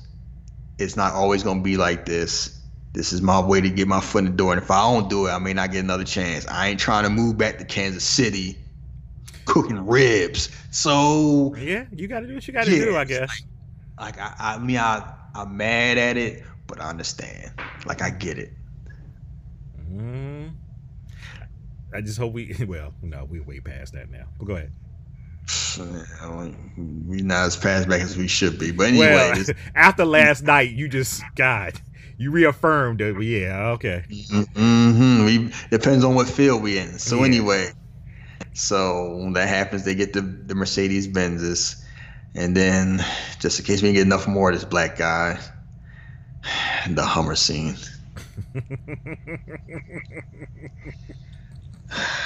Somebody must have liked him.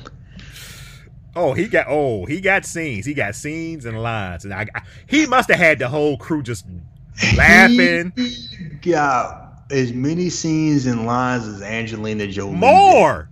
Probably more. I was trying to be generous. Think about that. And she was just smoking her joint, like, uh, okay, whatever. You know, was yeah, she was like, you know, what's cooler, having sex or stealing cars. It's like, what about having sex while still in the car? Because they they make the people in the house making out, and then they awkward. What is with Nicolas Cage just being a nerd when he making out with a woman? Drive shafts and trains and oh, the calf engines and You all know, that. It's really interesting you say that because now I'm thinking about The Rock, and then it goes back to Mhm. this, and I'm just like, why? Yeah, why does he do that? It's never nothing that he takes serious, I guess, or like I don't know. He just take when it's time for have sex scenes with. He's just really weird about it. the most uncomfortable because Angelina Jolie is trying her best to look sexy in her musty Jessica Jones vibe. She all slinking and pouting her lips and all that stuff. Nicolas Cage just like a damn goldfish in a fishbowl. I. Maybe that I don't know. I don't know. I don't It's know. just like you could theoretically see them together story wise, but not with these actors and actresses. Like it just, I'm just watching. I'm like, this is not working, and it ain't, Angel- it ain't Angelina Jolie's fault. No, because when it's working, oh, just go look at uh, Mr. and Mrs. Smith. Yeah, unless you Jennifer, unless you Jennifer Aniston. Oh yeah. well, yeah. So or like original, like original sin with her and like Antonio Banderas. oh yeah. or Tomb Raider, where like both of them, like the first one and second one, Daniel Craig and Gerard Butler want to risk it all for that woman, and she mm-hmm. just like above it all. Like I know I got it, you ain't getting it. I know you want to. So yeah, when she got it, she got it. And Nicolas Cage like, oh, I'm here to help Kip. So cars, you know. So meanwhile, while that's going on, oh Black Counter Relief get the Hummer, and I'm gonna change the music why are you playing music when you're still in the car? And then what are you playing? DMX, because DMX was popular then, of course. Peak DMX. So you, yeah. So it's like 2000. Of course you're playing. Like if you, it's 2000, it's white people. It's DM, it's because it ain't Ludacris yet. So it's probably It's- you know, it's if it ain't Ja Rule, it's DMX because they ain't cool enough to play Jay Z. yeah, but it- Like who who else would it be that time frame? 2000. I feel like it's somebody I should know right now. Like oh. maybe Puffy, maybe some Puffy. I don't know. They not cool enough for that. Puffy is no. Puffy's like mid to late 90s. Like we talking about like 97, 98. Yeah, but they not cool enough. And it's if you got like Rush Hour 2 will play Puffy, but that's because Chris Tucker's cool. Oh yeah, yeah, Who, Puffy and Jay who's Z. black in this movie? Yeah, like Delroy Lindo or Chi McBride not gonna care or know what music to play. So you got white people dealing with this music. It's Oh. 2000. Yeah, you're right. So it's Ja Rule, where the movie the vibe don't fit, is Master P or Cash Money. If it's the South, it be them. The vibe still don't fit. DMX. Cause they ain't Nell is Nelly just around the corner. And 50 Cent ain't here yet.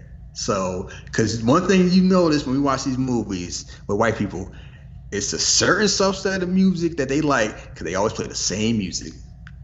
That's always the same songs. They play digital under if it's a certain frame, they play digital underground or unironic or ironically play NWA. Because they love those. If it's like a certain I'm authentic vibe, I'm playing Tribe Called Quest.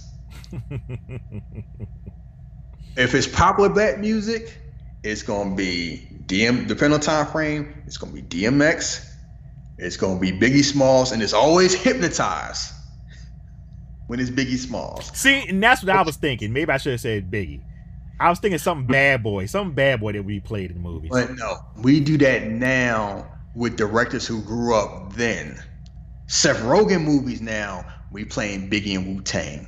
And that's because they fans, so it's a little bit Because they, they fans and they that's the music they listen to when they were teenagers, so they can make movies now. Cause you notice you notice like now you see comedy movies and who you hear if it ain't updated stuff, it's it's 90 stuff. It's Wu Tang, it's Biggie. If it's or if it's like playing for joke, you playing NWA, and then it'll be like some or now it'll be something popular like it'll be Drake, maybe. Yeah, maybe. Kendrick, it'd be like Drake or Kendrick Lamar, and then like a year from now, two years from now, we going it's gonna be Cardi B songs. That's how it go. I mean, what a couple of weeks from now when uh Hustlers come out. Go ahead. Yeah, I'm talking about you know because when you Yeah, talk about music, like, white people are always behind by a couple of years. Definitely, going to be Cardi B in that hustler move because she's in it. But like, I've paid attention when I've noticed that. Or of course, Gangsta's Paradise because white people Oh. love that song. I, that's one song I, I- wish would just go away from movies anyway. Like I get it, but think- they just OD'd on it. I'd be remiss if I skipped that song. Like it's just a certain like you know, it's basically like six or seven songs, and DMX "Party Up" is one of those songs that white people love in movies.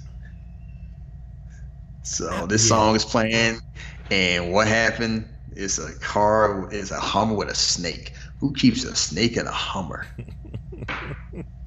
Is that Mike Tyson's Hummer? That what 2000? Who was on the Who was on the Clippers in 2000? Who that might have been? That Darius Miles Hummer. Probably.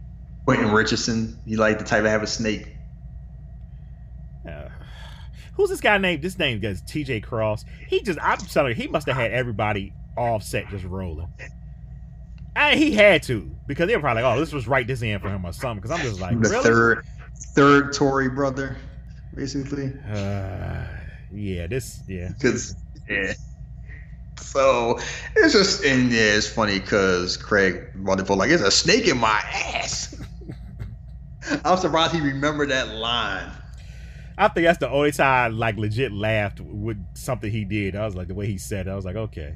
Mhm. And they pushing, and they trying to escape, and they pushing, you know, the police car with the Hummer, and somehow the Hummer ain't being damaged. They push them, and somehow they didn't murder these cops. Apparently, that was an accident when they was filming and just kept it in. Yeah, I read that. It was an accident. Yeah. And that's the another thing is like they steal all these cars, and almost none of them are getting damaged for the most part. hmm. Yeah.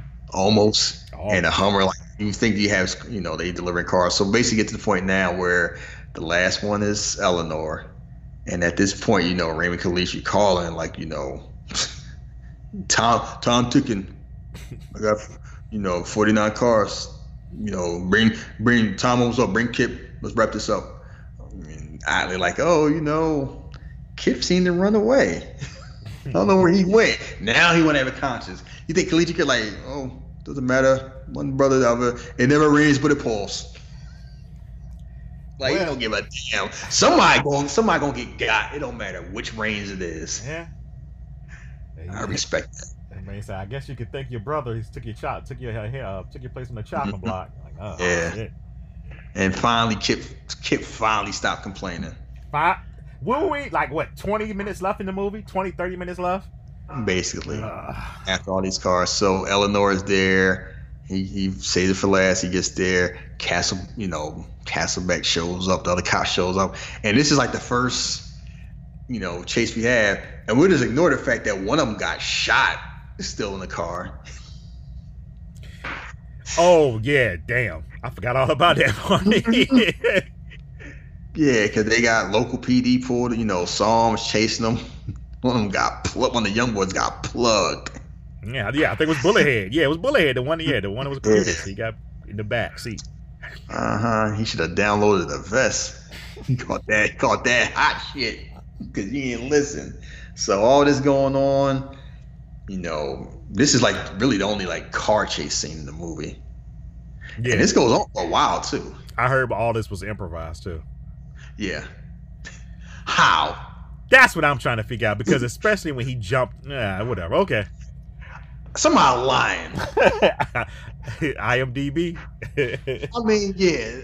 I'm, I, I saw IMDb too, and they. I'm like, come on now. All the stuff that goes on and playing in the movie, you just. just had- and it's like you just said got Nicolas Cage in the car, freewheeling it. Just do what you just do what you do. I know he, they said he had like you know combat driving lessons that he went to school for this. I'm not surprised. They said other people took lessons, not as much as Nick Cage. Nick Cage isn't like on Tom Cruise level, but Nick Cage don't half-ass stuff either.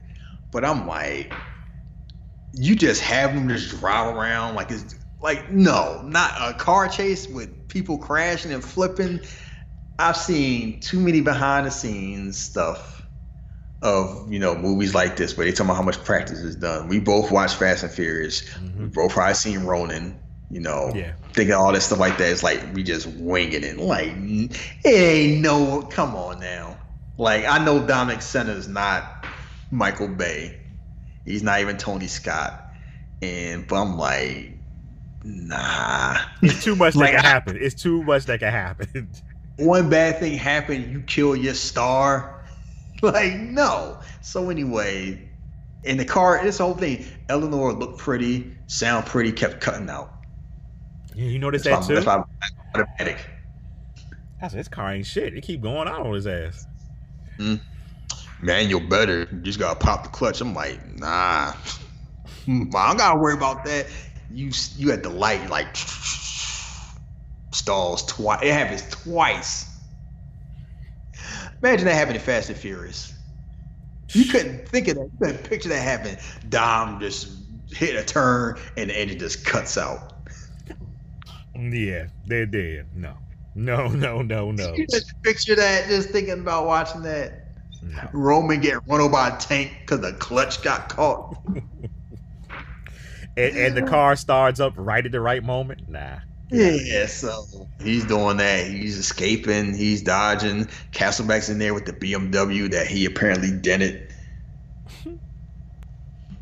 And it's like, you know, trying to get away, trying to get away. Then it's like, you know, finally run the traffic.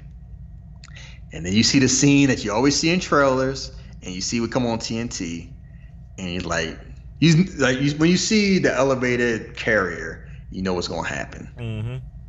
Know, Delroy Lindo don't know. we all know. You know, Nicolas Cage, like, you know, I gotta get here, get to my brother and everything like that. Tom click, you know, Tom, Tom's a wasting, running out of time, thinking you gonna escape. No, I'm gonna get caught. He run, drives, like, whoa! Delroy Lindo was like, oh, he about to do this. Then he drives, picks up enough speed, hit the ramp truck.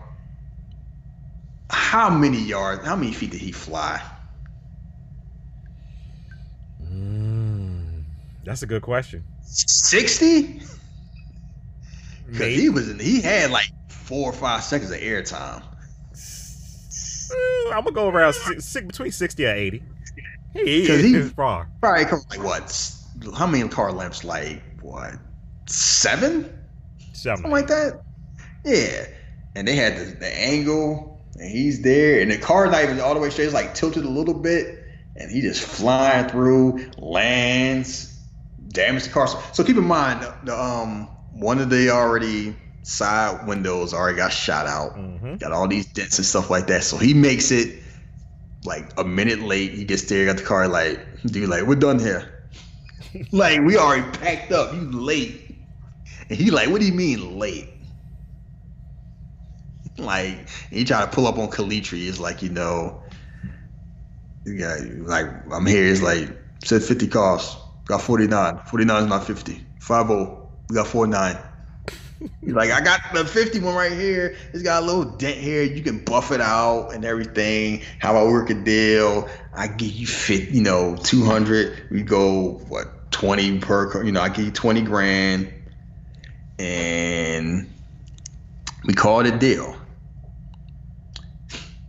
Calitri, he hit him with some brass knuckles.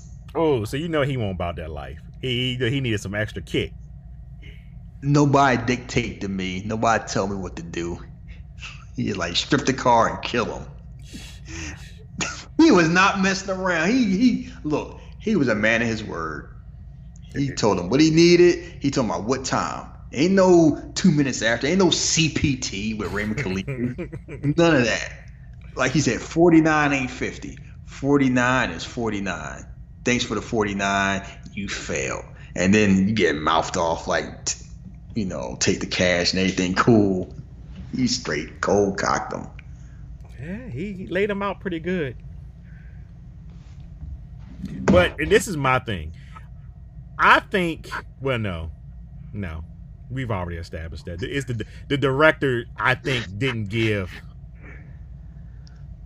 I just think he could have got a lot more out of Calitri, the Yeah. character, and it just felt like he just was like, like you said, he just used him to get to A to B and then to C. Mm-hmm. And it was just like He was a uh, plot. He was a plot device. He was what caused the conflict, and that's all he was.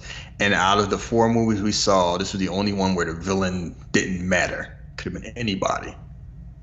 Yeah, And that's what takes away from this movie. Because the other movies we've seen, like the villain's an integral part of the movie. Like the movie, in a lot of cases, are as much about the villain as the hero.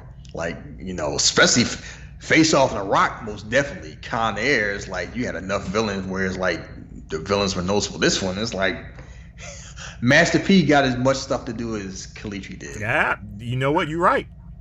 you are absolutely right. And you was that's why I came back like if Master P ain't here, you ain't got no villain. you just got them planning. So unless you want to call Delroy Lindo a villain, he ain't the villain, just doing his job. So anyway, he finally, you know, so they about to have this fight. He breaking furniture because apparently Calitri this badass that don't mind murdering people. Don't mess up his chair. Oh no! is like yeah, he's like, come on now, really.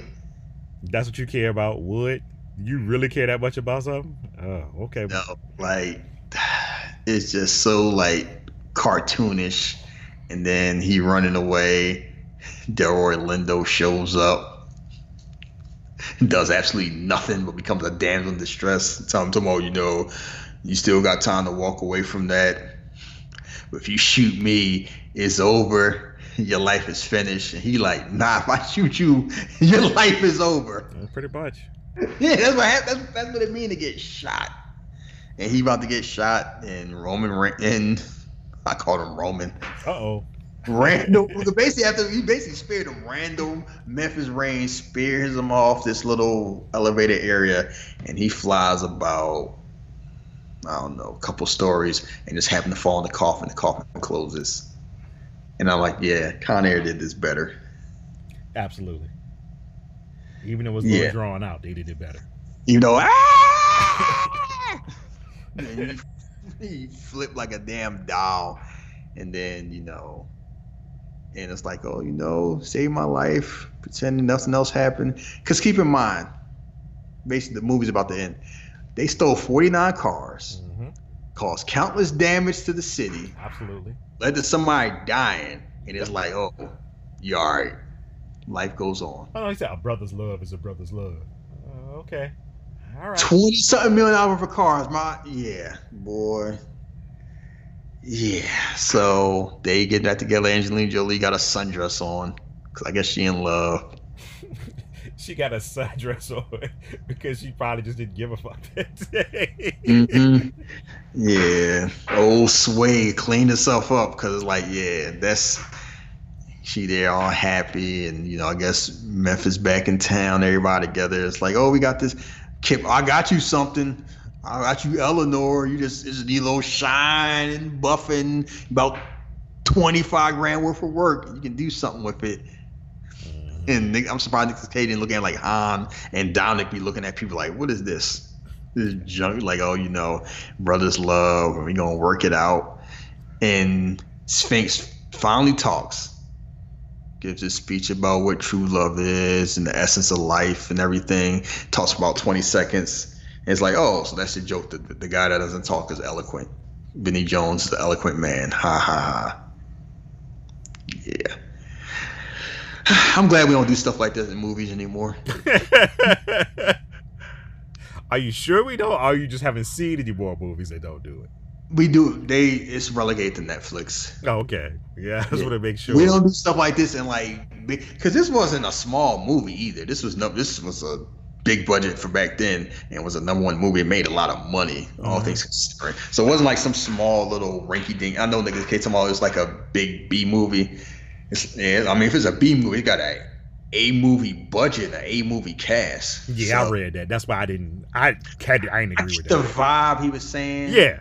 Like, yeah, but it's really one of those. They don't when I, when we say they don't make movies like this anymore, they don't because Fast and Furious kind of took that like this and Italian jobs like that.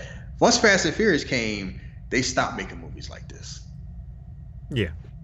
Because I mean, if just imagine somebody doing it, like trying to do it now, you would have to. You were far behind the game. It's almost like DC and Marvel. You know, they did their whole universe. Now DC tried to do the universe, and you saw how that worked out. If you try to come there and try to do the whole card thing, it's just like, yo, you behind the game. You gotta That's wait. the, yeah.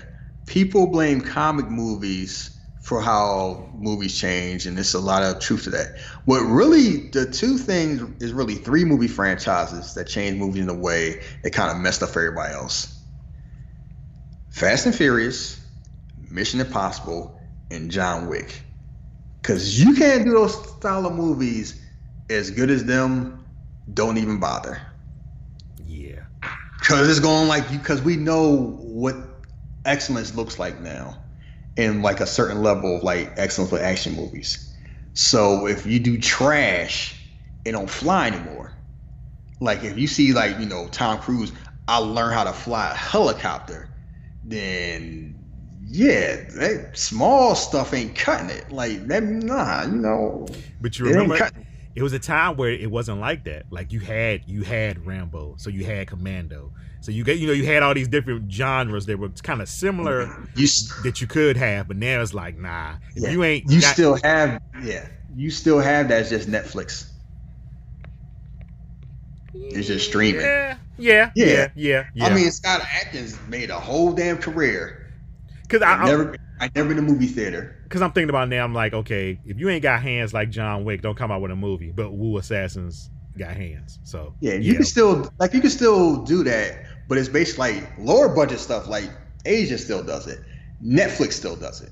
So streaming, you can do that. You can do certain movies, but it's like it's you notice how people start tightening up their fight scenes when Daredevil came out and start tightening up when like the Mhm. raid and stuff came out and it's like oh let's hire these people so our movies don't look trash because when you see stuff like that and then you see like Taken don't even hit no more. Oh no, Yeah, absolutely like, not. Taken was the thing. Like if like you once you saw like the raid, like yeah, Liam Neeson knew a nine cuts to jump over a fence don't hit like it used to. You know, that's really that's damn that's a damn good point because I'm like, okay, you had like the movies like The Raid, you had Daredevil, and you got John, Wick movies. So in between all of that, how the fuck did season one of Air, Iron Fist fly? Like you knew your hands needed to be tight, you knew your fight scenes needed to be better, but it was just like, oh man, fuck it. You can't no. It's and there's no excuse where once once you know like you know when you see stuff like Fury Road, you can't watch trash anymore.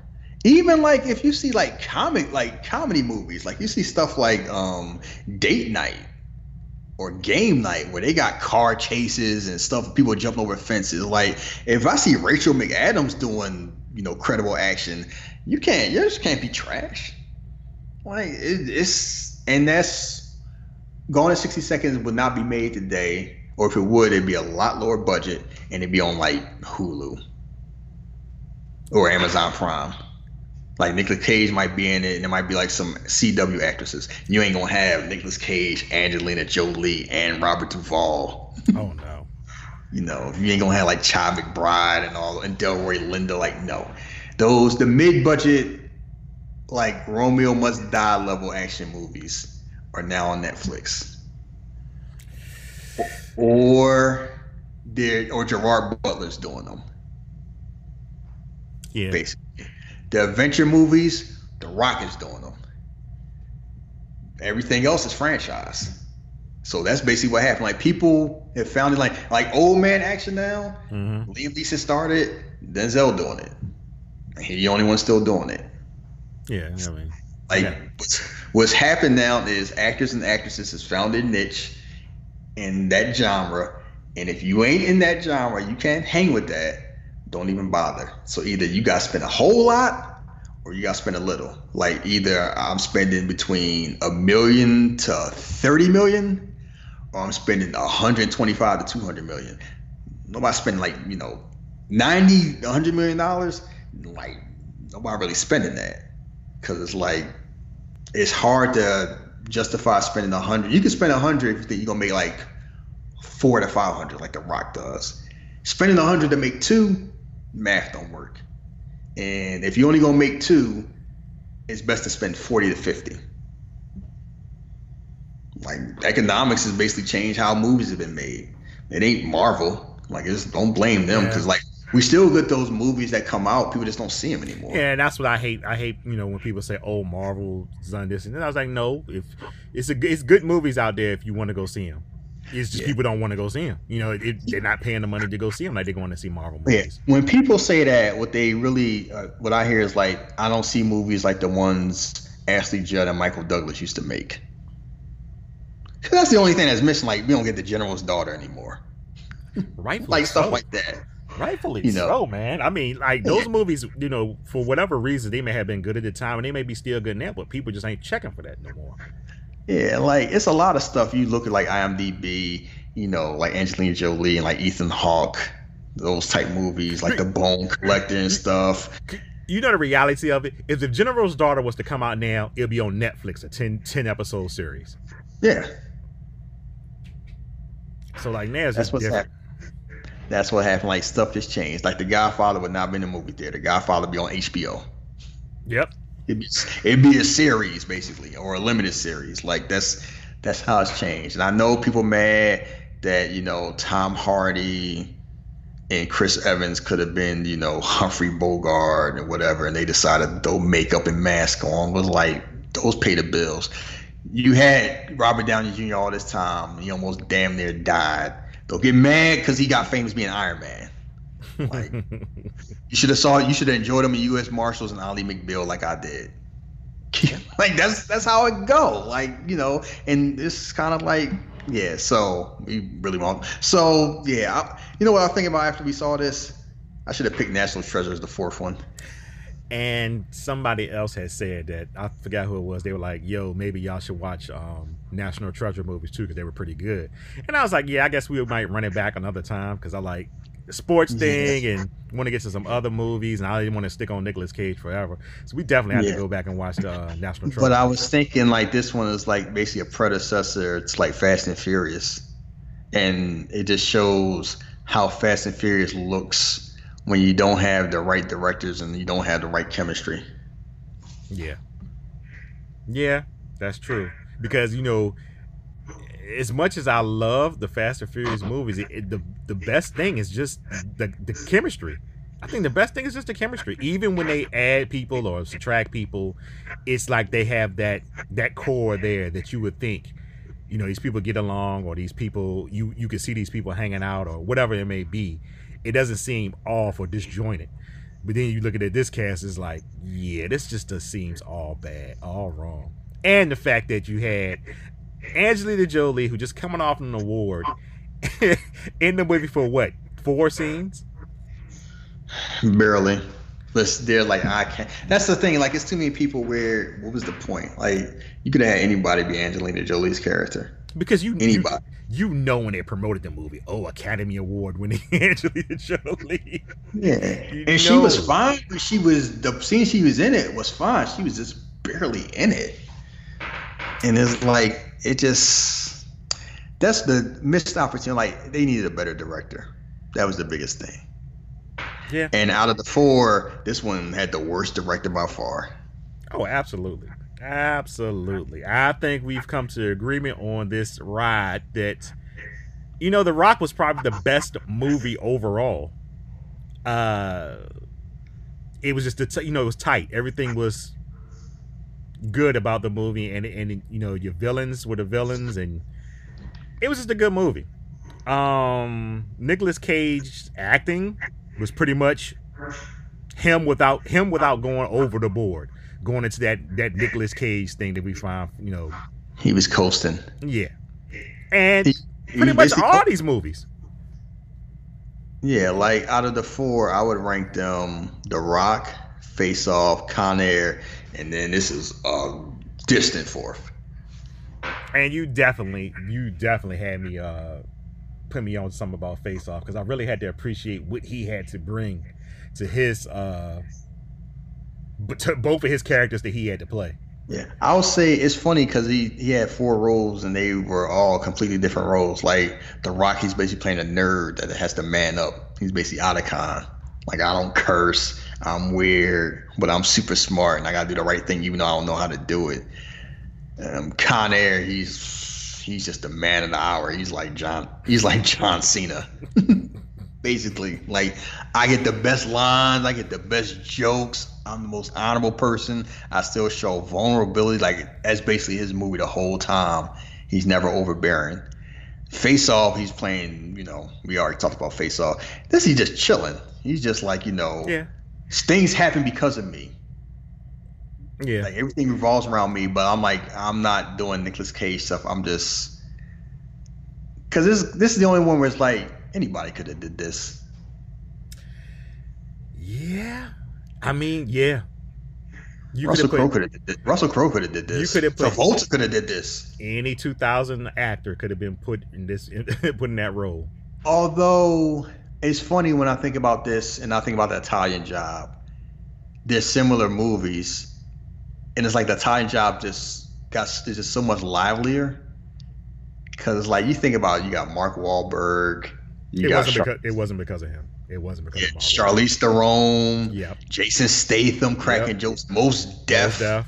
and then you got What's your man South was it South Green? Yeah Seth Green, Green. and then you got Ed Norton just being an asshole that's just working. Like everything's just that's what I think about. The Italian job does everything Gone 60 Seconds does, but this does a lot better because they And- utilize their talent a lot more. And I always I always wanted another Italian job. And I know they always kept on saying, Oh, we're gonna do one, we're gonna do one. But I guess once Fast and Furious came out, it was like, nah, we're not Yeah. gonna do one. That's okay. There was it's a window to make those certain things. It's like because one is hard to get everybody in the same room together because it's like you think of then where they were like now and it's like Oh, um I'm Mark Wahlberg, Exact- I'm Charlize pr- Theron, I'm- Jason Statham, way like they all doing their own movies by themselves. I'm It's- pretty sure Mark Wahlberg was like, fuck that movie. I'm not doing no sequel. No. I mean, but even then, it's like Jason Statham ain't playing his sidekick. At this Like, point, no. yeah, No. Yeah, like Jason, like you, it's something to think about when it comes to these movies where they are, and it's like you got to get them at the right time because doing sequels is like you know they ran the same thing like Rush Hour. You know, why it took so long between Rush Hour two, Rush Hour three is like, like Chris Tucker went from the dude in Dead Presidents of Friday to you giving me twenty million dollars. Yeah. And I always wonder why people always uh give Chris Tucker a hard way to go because what do you think he's supposed to say? No, don't give me that much money. I'm not that funny. Don't give me this much money. It goes back to the same Andrew Luck thing. God. people just want they people just want to be happy that's all they care about and they don't care about how they have it like uh, oh andrew luck ain't brave i'm brave because i'm going to work i'm like i bet you if you you just mad because you have to go to work i bet you if your job pay i bet you made what you made if you was making 40 million dollars a year cleaning toilets and it was time to retire i bet you asked for retire. Nah I, I like cleaning toilets. I just love how my scrub hit the brush. Like no. You made that money doing your job you'd retire. I love my job. I really do enjoy my job. I enjoy going to work. But guess what? If i made if i had made 45 50 million dollars by that time and I might even deal with the pain he dealing with. People just like some of that shit that shit hurt pissing And- blood Thank you. Thank you. broken bones like yeah Like how many? I I get what people. I get okay if it's your team, blah blah blah, whatever, whatever. But we're talking about a human aspect now. My fucking shoulder hurts. Uh, my ankle is fucked up. I have all these injuries that I've been dealing with for seven years. And yes, I love football. But if the joy is being taken away from me, you really want me to come out there and just for your Uh-huh. enjoyment, get my head head beat in? No, I'm not doing it anymore. I almost got divorced because of injury. Like that's what are we talking about? Like people, especially with football, people making fun of Antonio Brown because you hear about his helmet safety. At the same time, oh, shame how such and such can't remember where he lived, and we have like a good six, seven years. People was blowing their brains out. I'm talking about shooting myself in the chest so you keep my brain for science. We forgot about Junior Seau. Exact. I was just about to say that. I had to watch a, watch a documentary of all his friends and family talking about things that he couldn't remember and who he was and who he used to be. But I'm but y'all crucifying Andrew Luck for saying, nah, I'm done. Andre Waters and Chris like how many they was just lining up over and over again. We gotta do something. And then it's kind of like, you know, yeah, Patrick Willis retired early. Chris Borland retired early. Like people like they chiefing out 29 30. That story with Gronkowski took out a liter of blood out his leg. You know how much a liter of blood is? Oh, I just read that this morning. Yeah. You know those water bottles you buy? Two of those. Imagine two of those with blood out your leg. So I I, couldn't sleep for more than 20, 20 minutes at a time. I couldn't sleep for 20 minutes. But no, I want my enjoyment. I want my football. Ugh. Ugh, you're disgusting. Yeah, so no, it's like nah, it's that's why I'm I'm just like and then oh well the fans I mean they shouldn't have booed, but they they didn't know how to react. How about not boo? Exactly. How about not to react? Like it's it's we can wrap up soon. It's aggravating being an Eagles fan. We still get stuff about Santa Claus and snowballs. That happened in the damn sixties. People still making those jokes. I could just imagine like people boo McNabb at the draft and they still bringing that up. And that happened like the late nineties. I could just imagine if that happened in Philly. Ooh. We Ooh. wouldn't hear the end of it. Oh, and rightfully so. Like that man gave his damn body for y'all. Literally gave his body, yeah. and y'all booing. Yeah. It, it, it, That's the last thing he gonna hear. His last memory being an in of a coat. I'm getting booed during preseason because it leaked that I'm re- leaked that I'm retiring, and somehow y'all found out. Oh, boo! Don't come back. He won't. yeah, he You gotta worry about that. He won't. He, He he. I'm pretty sure he has other things in his life that'll keep him, you know, busy. Yeah, like intelligence and money. He was already he already came from money. He made a lot of money. He's everything you heard is like he's smart. Maybe he want to be keep his brains and. And, yeah, and that's let, why. let's be clear: the, the Colts didn't help him with the O line. They didn't protect him. No, at all. They that's that should be you should go to jail for that type of mismanagement. Oh no, you you he's got legs. He's mobile. Get away. What? Grigson should Grigson should be locked up. That was malpractice. It amazes me that the Colts had Peyton Manning and Andrew Luck, and they only got one Super Bowl out of it. One. Tom Brady outlasted both of them. He's still playing. You know why? Because they protect Tom Brady at all costs. After that And- leg, after he injured his leg, they were like, "Oh no, you always gonna be protected." and I didn't think any fan base would be more, ungrateful when it came to Q, Q quarterbacks than Green Bay because they they got Brett Favre for a zillion years and then let the Aaron Rodgers. But nah, the coach showed me different. I'm I'm so, I'm I'm subject to think Green Bay doesn't care about their quarterback either at this point, because he's always running for his life. Hey, he's an asshole. Basically, like he ain't a real. He just a California boy. He's a prick. He don't really. He don't really. He's not humble enough. That's why he was dating that old that half breed actress. He ain't. You know, I don't know about him. His mama don't talk to him. Maybe something wrong. It's like you know, I find that very interesting. Those things that go on because once you start diving into people's families, just shut up because you don't know what's going on. Like I get it. You got oh his brother said this, this, and this. Yeah, that's his brother. We don't know. We That's- don't. You don't know his brother. that's why Marvin Harrison never talked. Marvin Harrison's walking around like Beanie Sigel. Evidently, we never knew. We just said, "Oh, why can't T? What did people say about Marvin Harrison? Why can't T.O. and Randy Moss act like him? He just does his job. He handles his business. Even coaches say like that. Like I cracked. Tony Dungy said one time, I cracked a joke about you know running routes. He didn't talk to me for like a month. And I asked why. It's like I don't joke about my business. Listen, He was like he was just all about his business. Then you come to find out he's shooting people with armor piercing bullets. it's a reason.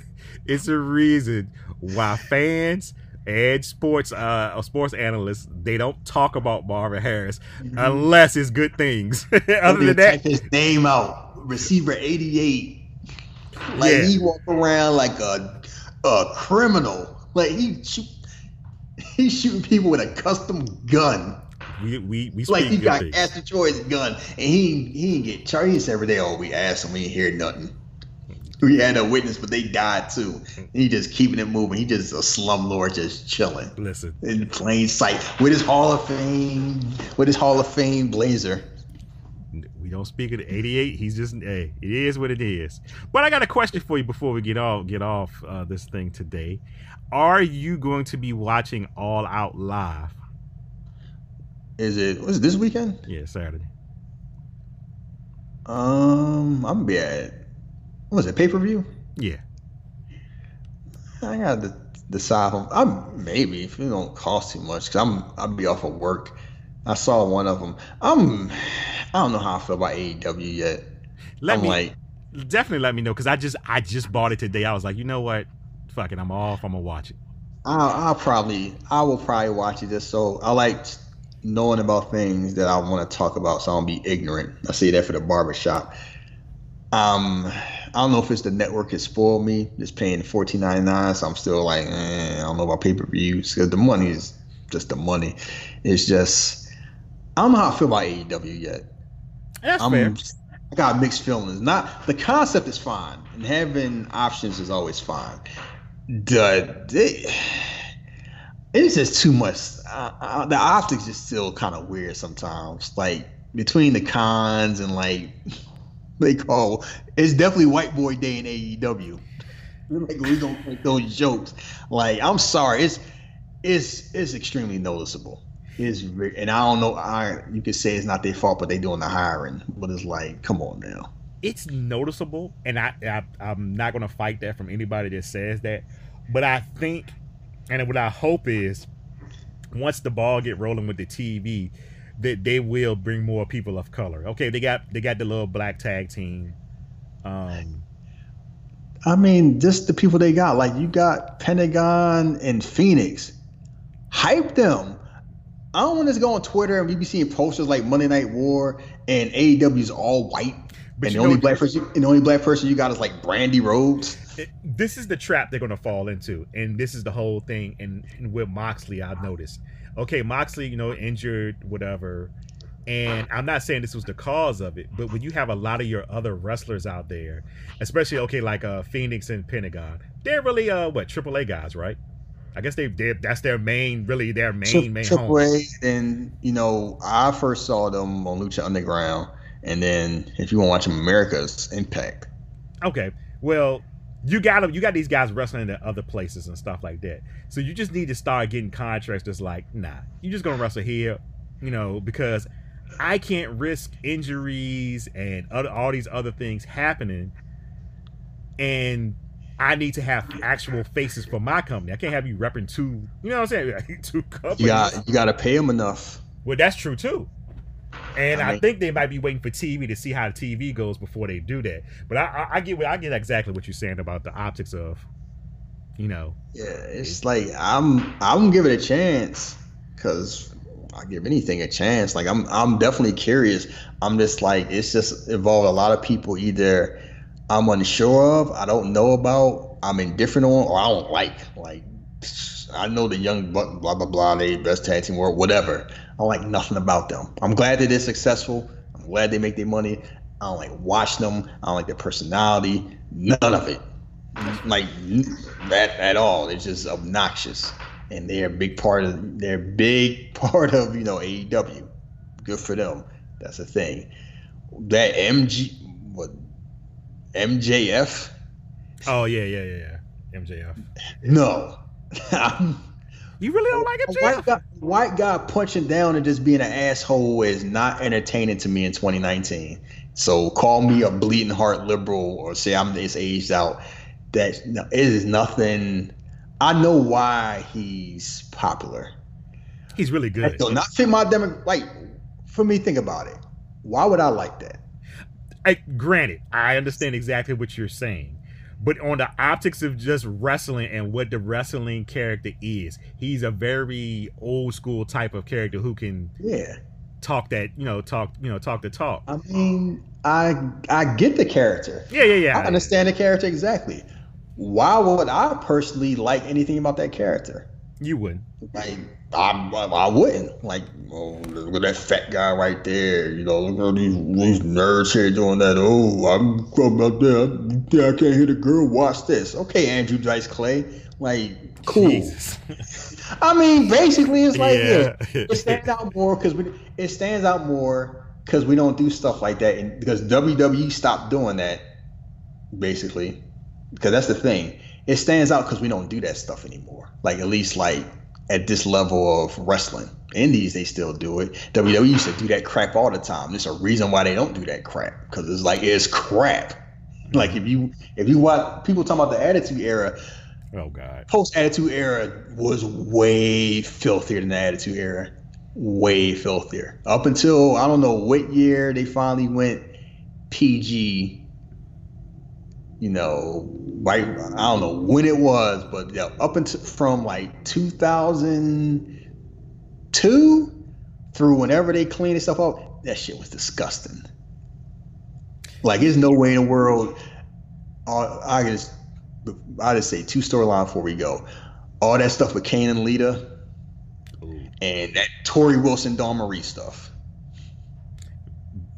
I always just go back to the, the Triple H and you know the whole Katie Vick, Triple H Booker T?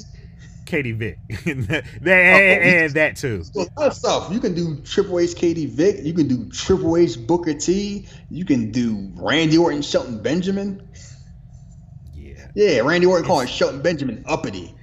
and you know, And I People just like you, people like you think you deserve title shots for whatever reason. Like you, yeah, like yes, they. I, I I tell people all the time, you know, people be like, oh, well, you know, it's just wrestling and blah, blah, blah. And I'm just like, listen, I had to watch Harley Race say that to Ron Simmons. And though and, and that those little optics every every time I see it, that brings me back to there because you knew exactly what Harley Race was saying.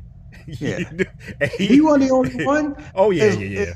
We're both at the same age. Like as long as we remember, we saw stuff like that. The first one, the first memories I have of wrestling is chick is slick eating a bucket of chicken, being a pimp, running. Like, and I'm like, what is this? I was like, I was a kid, and I knew something was off. Akeem the African Dream. I'm like, huh? Like I'm like you know, Kamala and all that stuff. Like I Wasn't that Akeem supposed to be a riff uh, riff on uh, Dusty Rhodes? yes, Yeah. they don't make any. And then they have Dusty Rhodes coming there, and I'm just sitting here and I'm just watching. It's like I don't know what's off, but something's off with this. I wasn't old enough to realize. Like it says, it's something that the most progressive black wrestler they have, like Bad News Brown.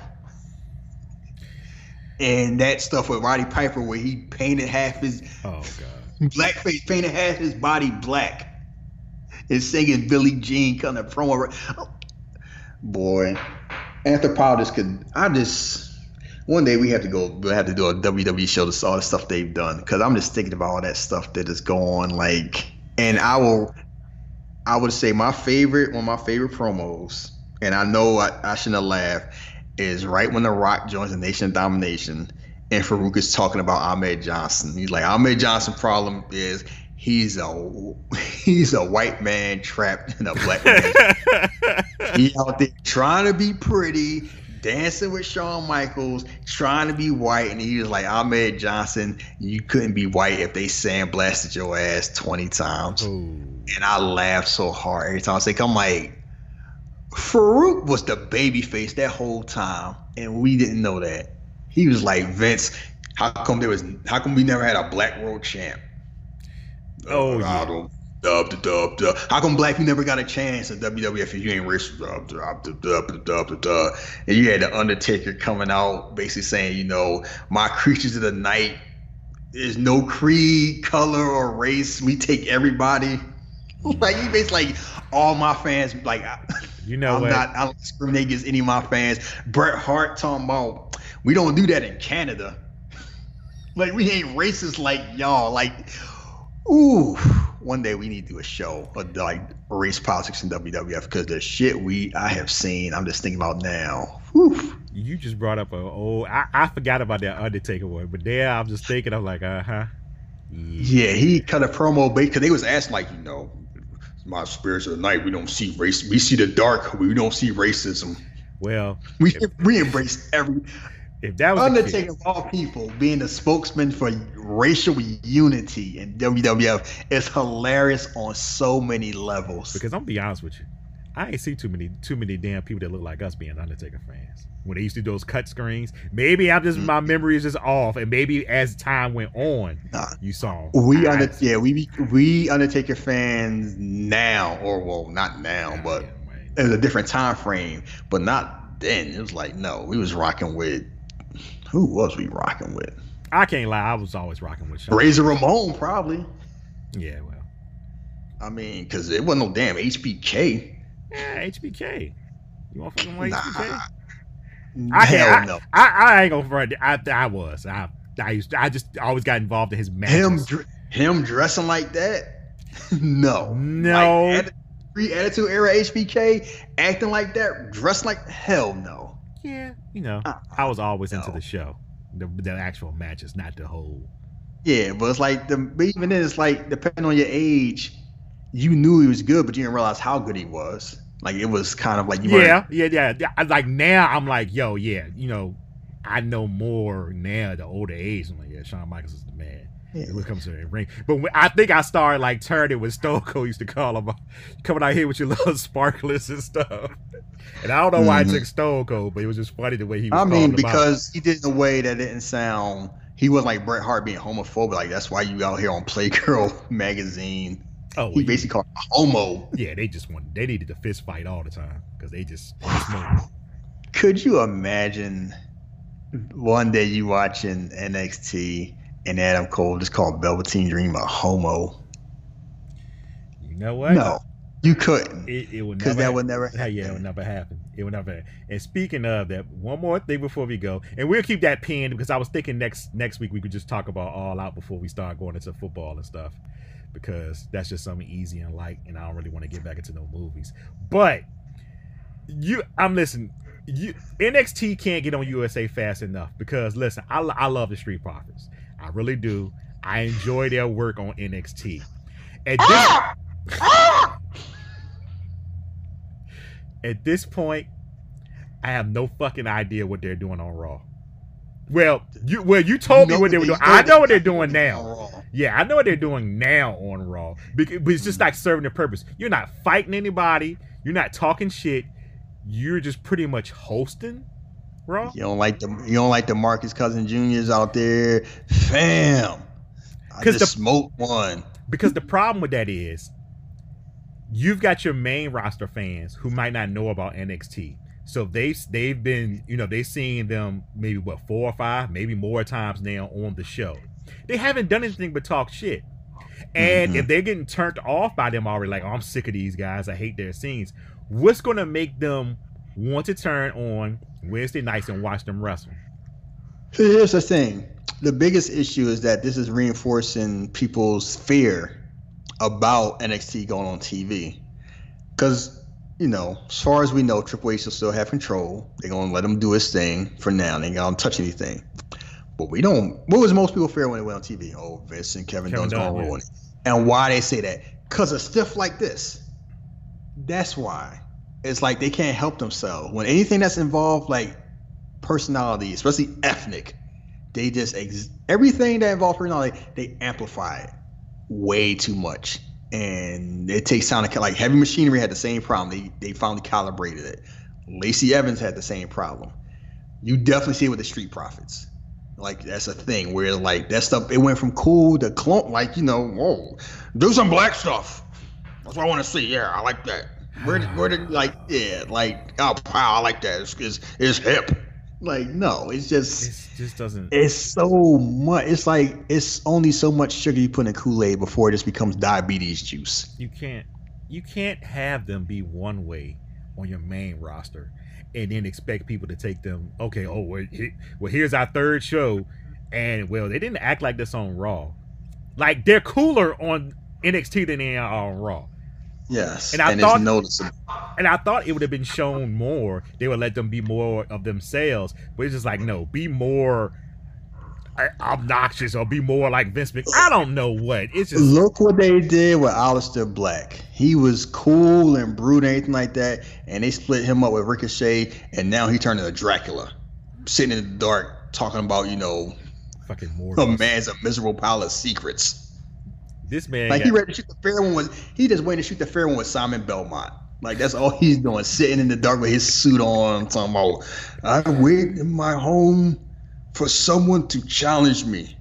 Just come, embrace the dark. And I'm like, what is this Castlevania bullshit that's going on? Like you saw, it's like somebody saw a picture of Aleister Black and made his personality based off of that picture without ever hearing him talk or watching any of his matches, knowing anything about him. It's like he looks weird. Let's have him do Dracula stuff. It, uh, it's like I said before. I said black for you, didn't I? It, it, well, the whole I, well, once he started talking, I was just like, oh boy. And it's not that he can't talk; it's just what he was doing. Like, come fight me. That's all you heard for like what a month. Somebody, Mm-hmm. please knock on the door, fight me. Okay, whatever. But I just don't understand how. Well, I do understand. Vince McMahon take takes looks at somebody and said, "Okay, do this more, or do that more, or let's showcase this more." And it's always their weaknesses. It's never Mhm. anything good. Yeah.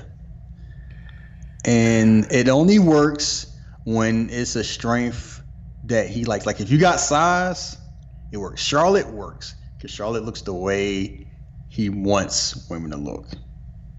Becky Lynch is like, oh, I see you act like a leprechaun. God, you know, Bayley, act like you Bayley, act like you're 12. Sasha, you know, act like you MC Lyte. like it's always kind of like, you know, if you anything different, they want to exaggerate that differences. Like I'm so glad the Usos get to dress up like the way they want to now, instead of like, you know, let's give them spears and them come out on a boat. Yeah. You know, like I'm so glad like Roman Reigns and we this is how we can wrap up. I never thought I'd live in a world where people would tell me The Rock wasn't black, but Roman Reigns was.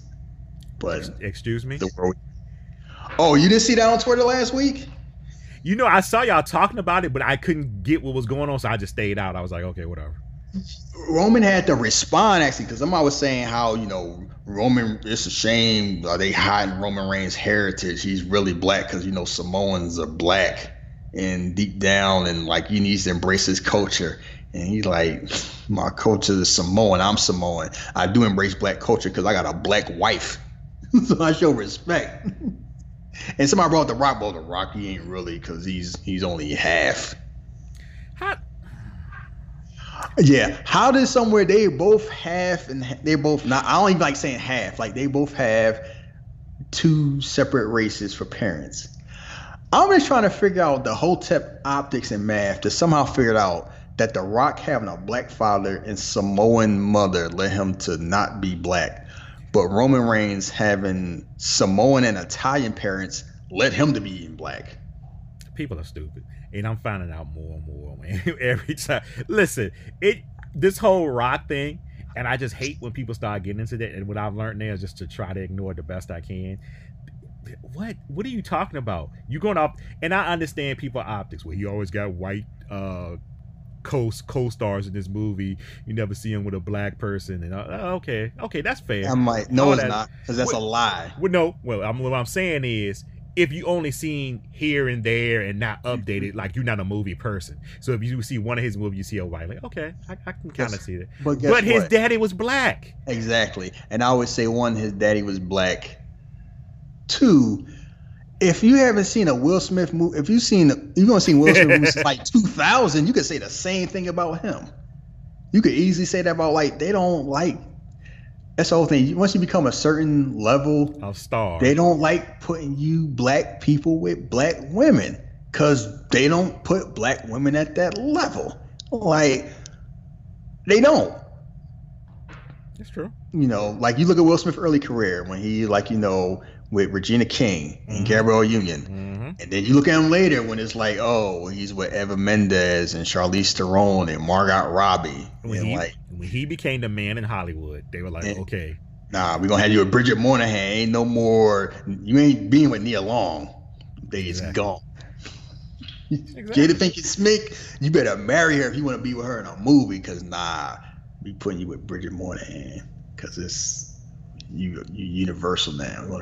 Even Denzel got hit with that. He Denzel, he tried for the longest too, and it was like, you know, you are gonna get some Resident Evil wherever you like it or not. That's Spike Lee did that to him. It's, your it's always your own man. So Yo, I yo, I wasn't even thinking about her being in Resident Evil till you said it. Oh snap! mhm. Didn't last too long though, you know, in and out. But yes, yeah. Anyway, yeah, we'll close this out. Uh, we hope you've enjoyed, which a lot of people have enjoyed the Nicolas Cage trilogy plus one. Uh, next Tuesday we may do all out. We may not. If we don't hear from us, that'll be a week off, and then the week after that it'll be football. We'll be talking about week one NFL. I just finished paying for um Sunday ticket. Yeah, I get mine. It, it, it went up. I think last year it's like almost like was like 370, 380 or something like that. Yeah, I saw it went up. I wasn't happy about it either. Yeah, but whatever. I get to see my Vikings games even if I'm at work, so that should be good. So, wait, good. Kirk Cousins, pick six. What was that? ah, you know exactly what it is, boy. Y'all gonna be Teddy come back. Don't worry, I'm I'm I'm hey. the first time the Eagles lose, I'm gonna have to hear like you should have kept Nick Foles joke. So nah, I, I ain't gonna do that to you because I I like y'all quarterback. But what I am gonna say is we got a problem. We got a fucking problem because I don't know. I know it's preseason. But Kirk Cousins, Kirk Cousins going three and what thirteen or whatever the fuck it was in a preseason game when they just pretty much playing cover two. What the hell, man? Look, here's the thing you gonna learn that everyone else learns. Okay, talk to me. And this this is a perfect time to wrap up quarterback and lines are the two most important positions Absolutely. to get right. Yep. Offensive yeah. defensive line. Because teams that tend to be good for a long time invest in those positions. When the Eagles had Don McNabb, once Don McNabb was healthy, if he was healthy, they made the playoffs.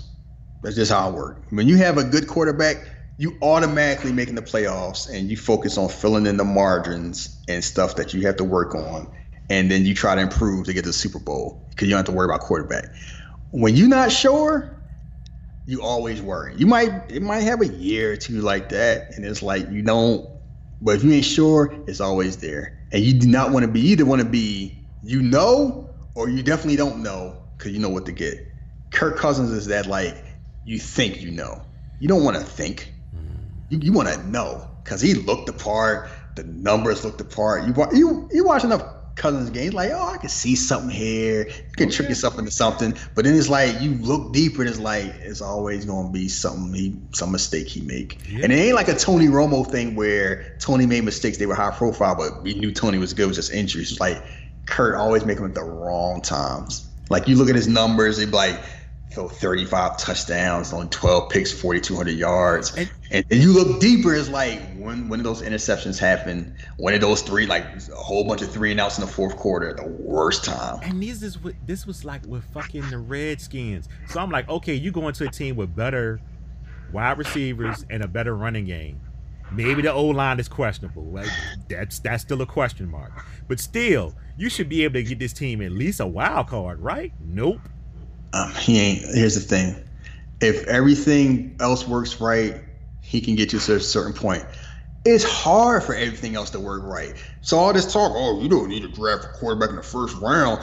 Look at Baltimore. I'm like, oh, you mean uh, if you had Ray Lewis and Ed Reed, if you had one of the best defense of all time, you may win the Super Bowl. Word? Like, no, it, no. You, when you're not sure quarterback, you got to be sure everywhere else it's hard to be great everywhere else with a salary cap era with injuries. Oh. And that's the thing with Minnesota. Like, y'all got the weapons, especially Dalvin Cook coming back.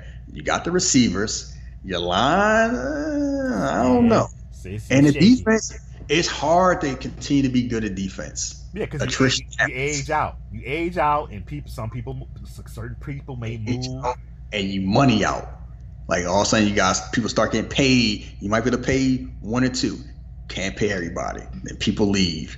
Death leaves. Time happens. Then all of a sudden that top that defense that's like top two or three become top nine to ten, which is fine if the quarterback's straight.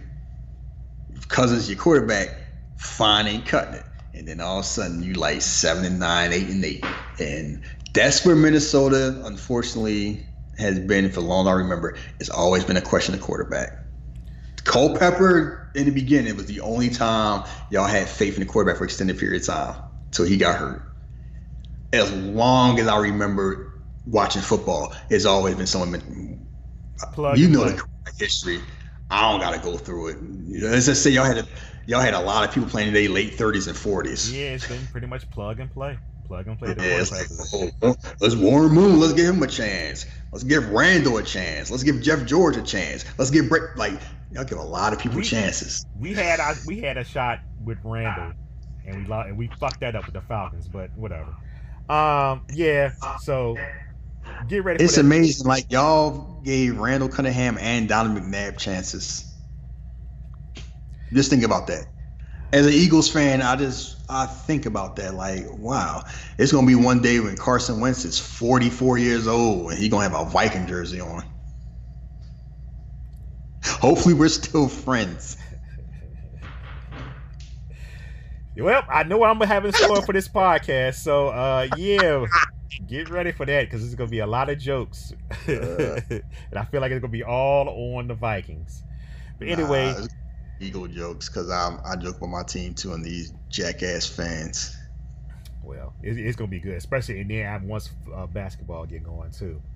Um, but anyway, if you want to check me out on Twitter, you can follow me at Jeff versus the World, and you know, on Facebook it's Jeff versus the World. Questions or comments, you can leave at Jeff versus the World at Yahoo.com. And also in the coming weeks, there will be another giveaway, and this one will be for all my wrestling peoples. If you're tired of paying for the network, may have a little treat for you. But yeah, that's to be announced later. And Shahid, you can give him your social uh, Twitter or whatever you want to give him. You can find me on Twitter at Philly underscore drugs. You can also catch me on the Stunt Granny Network with Stunt Granny and We Watch Stuff. And we are out.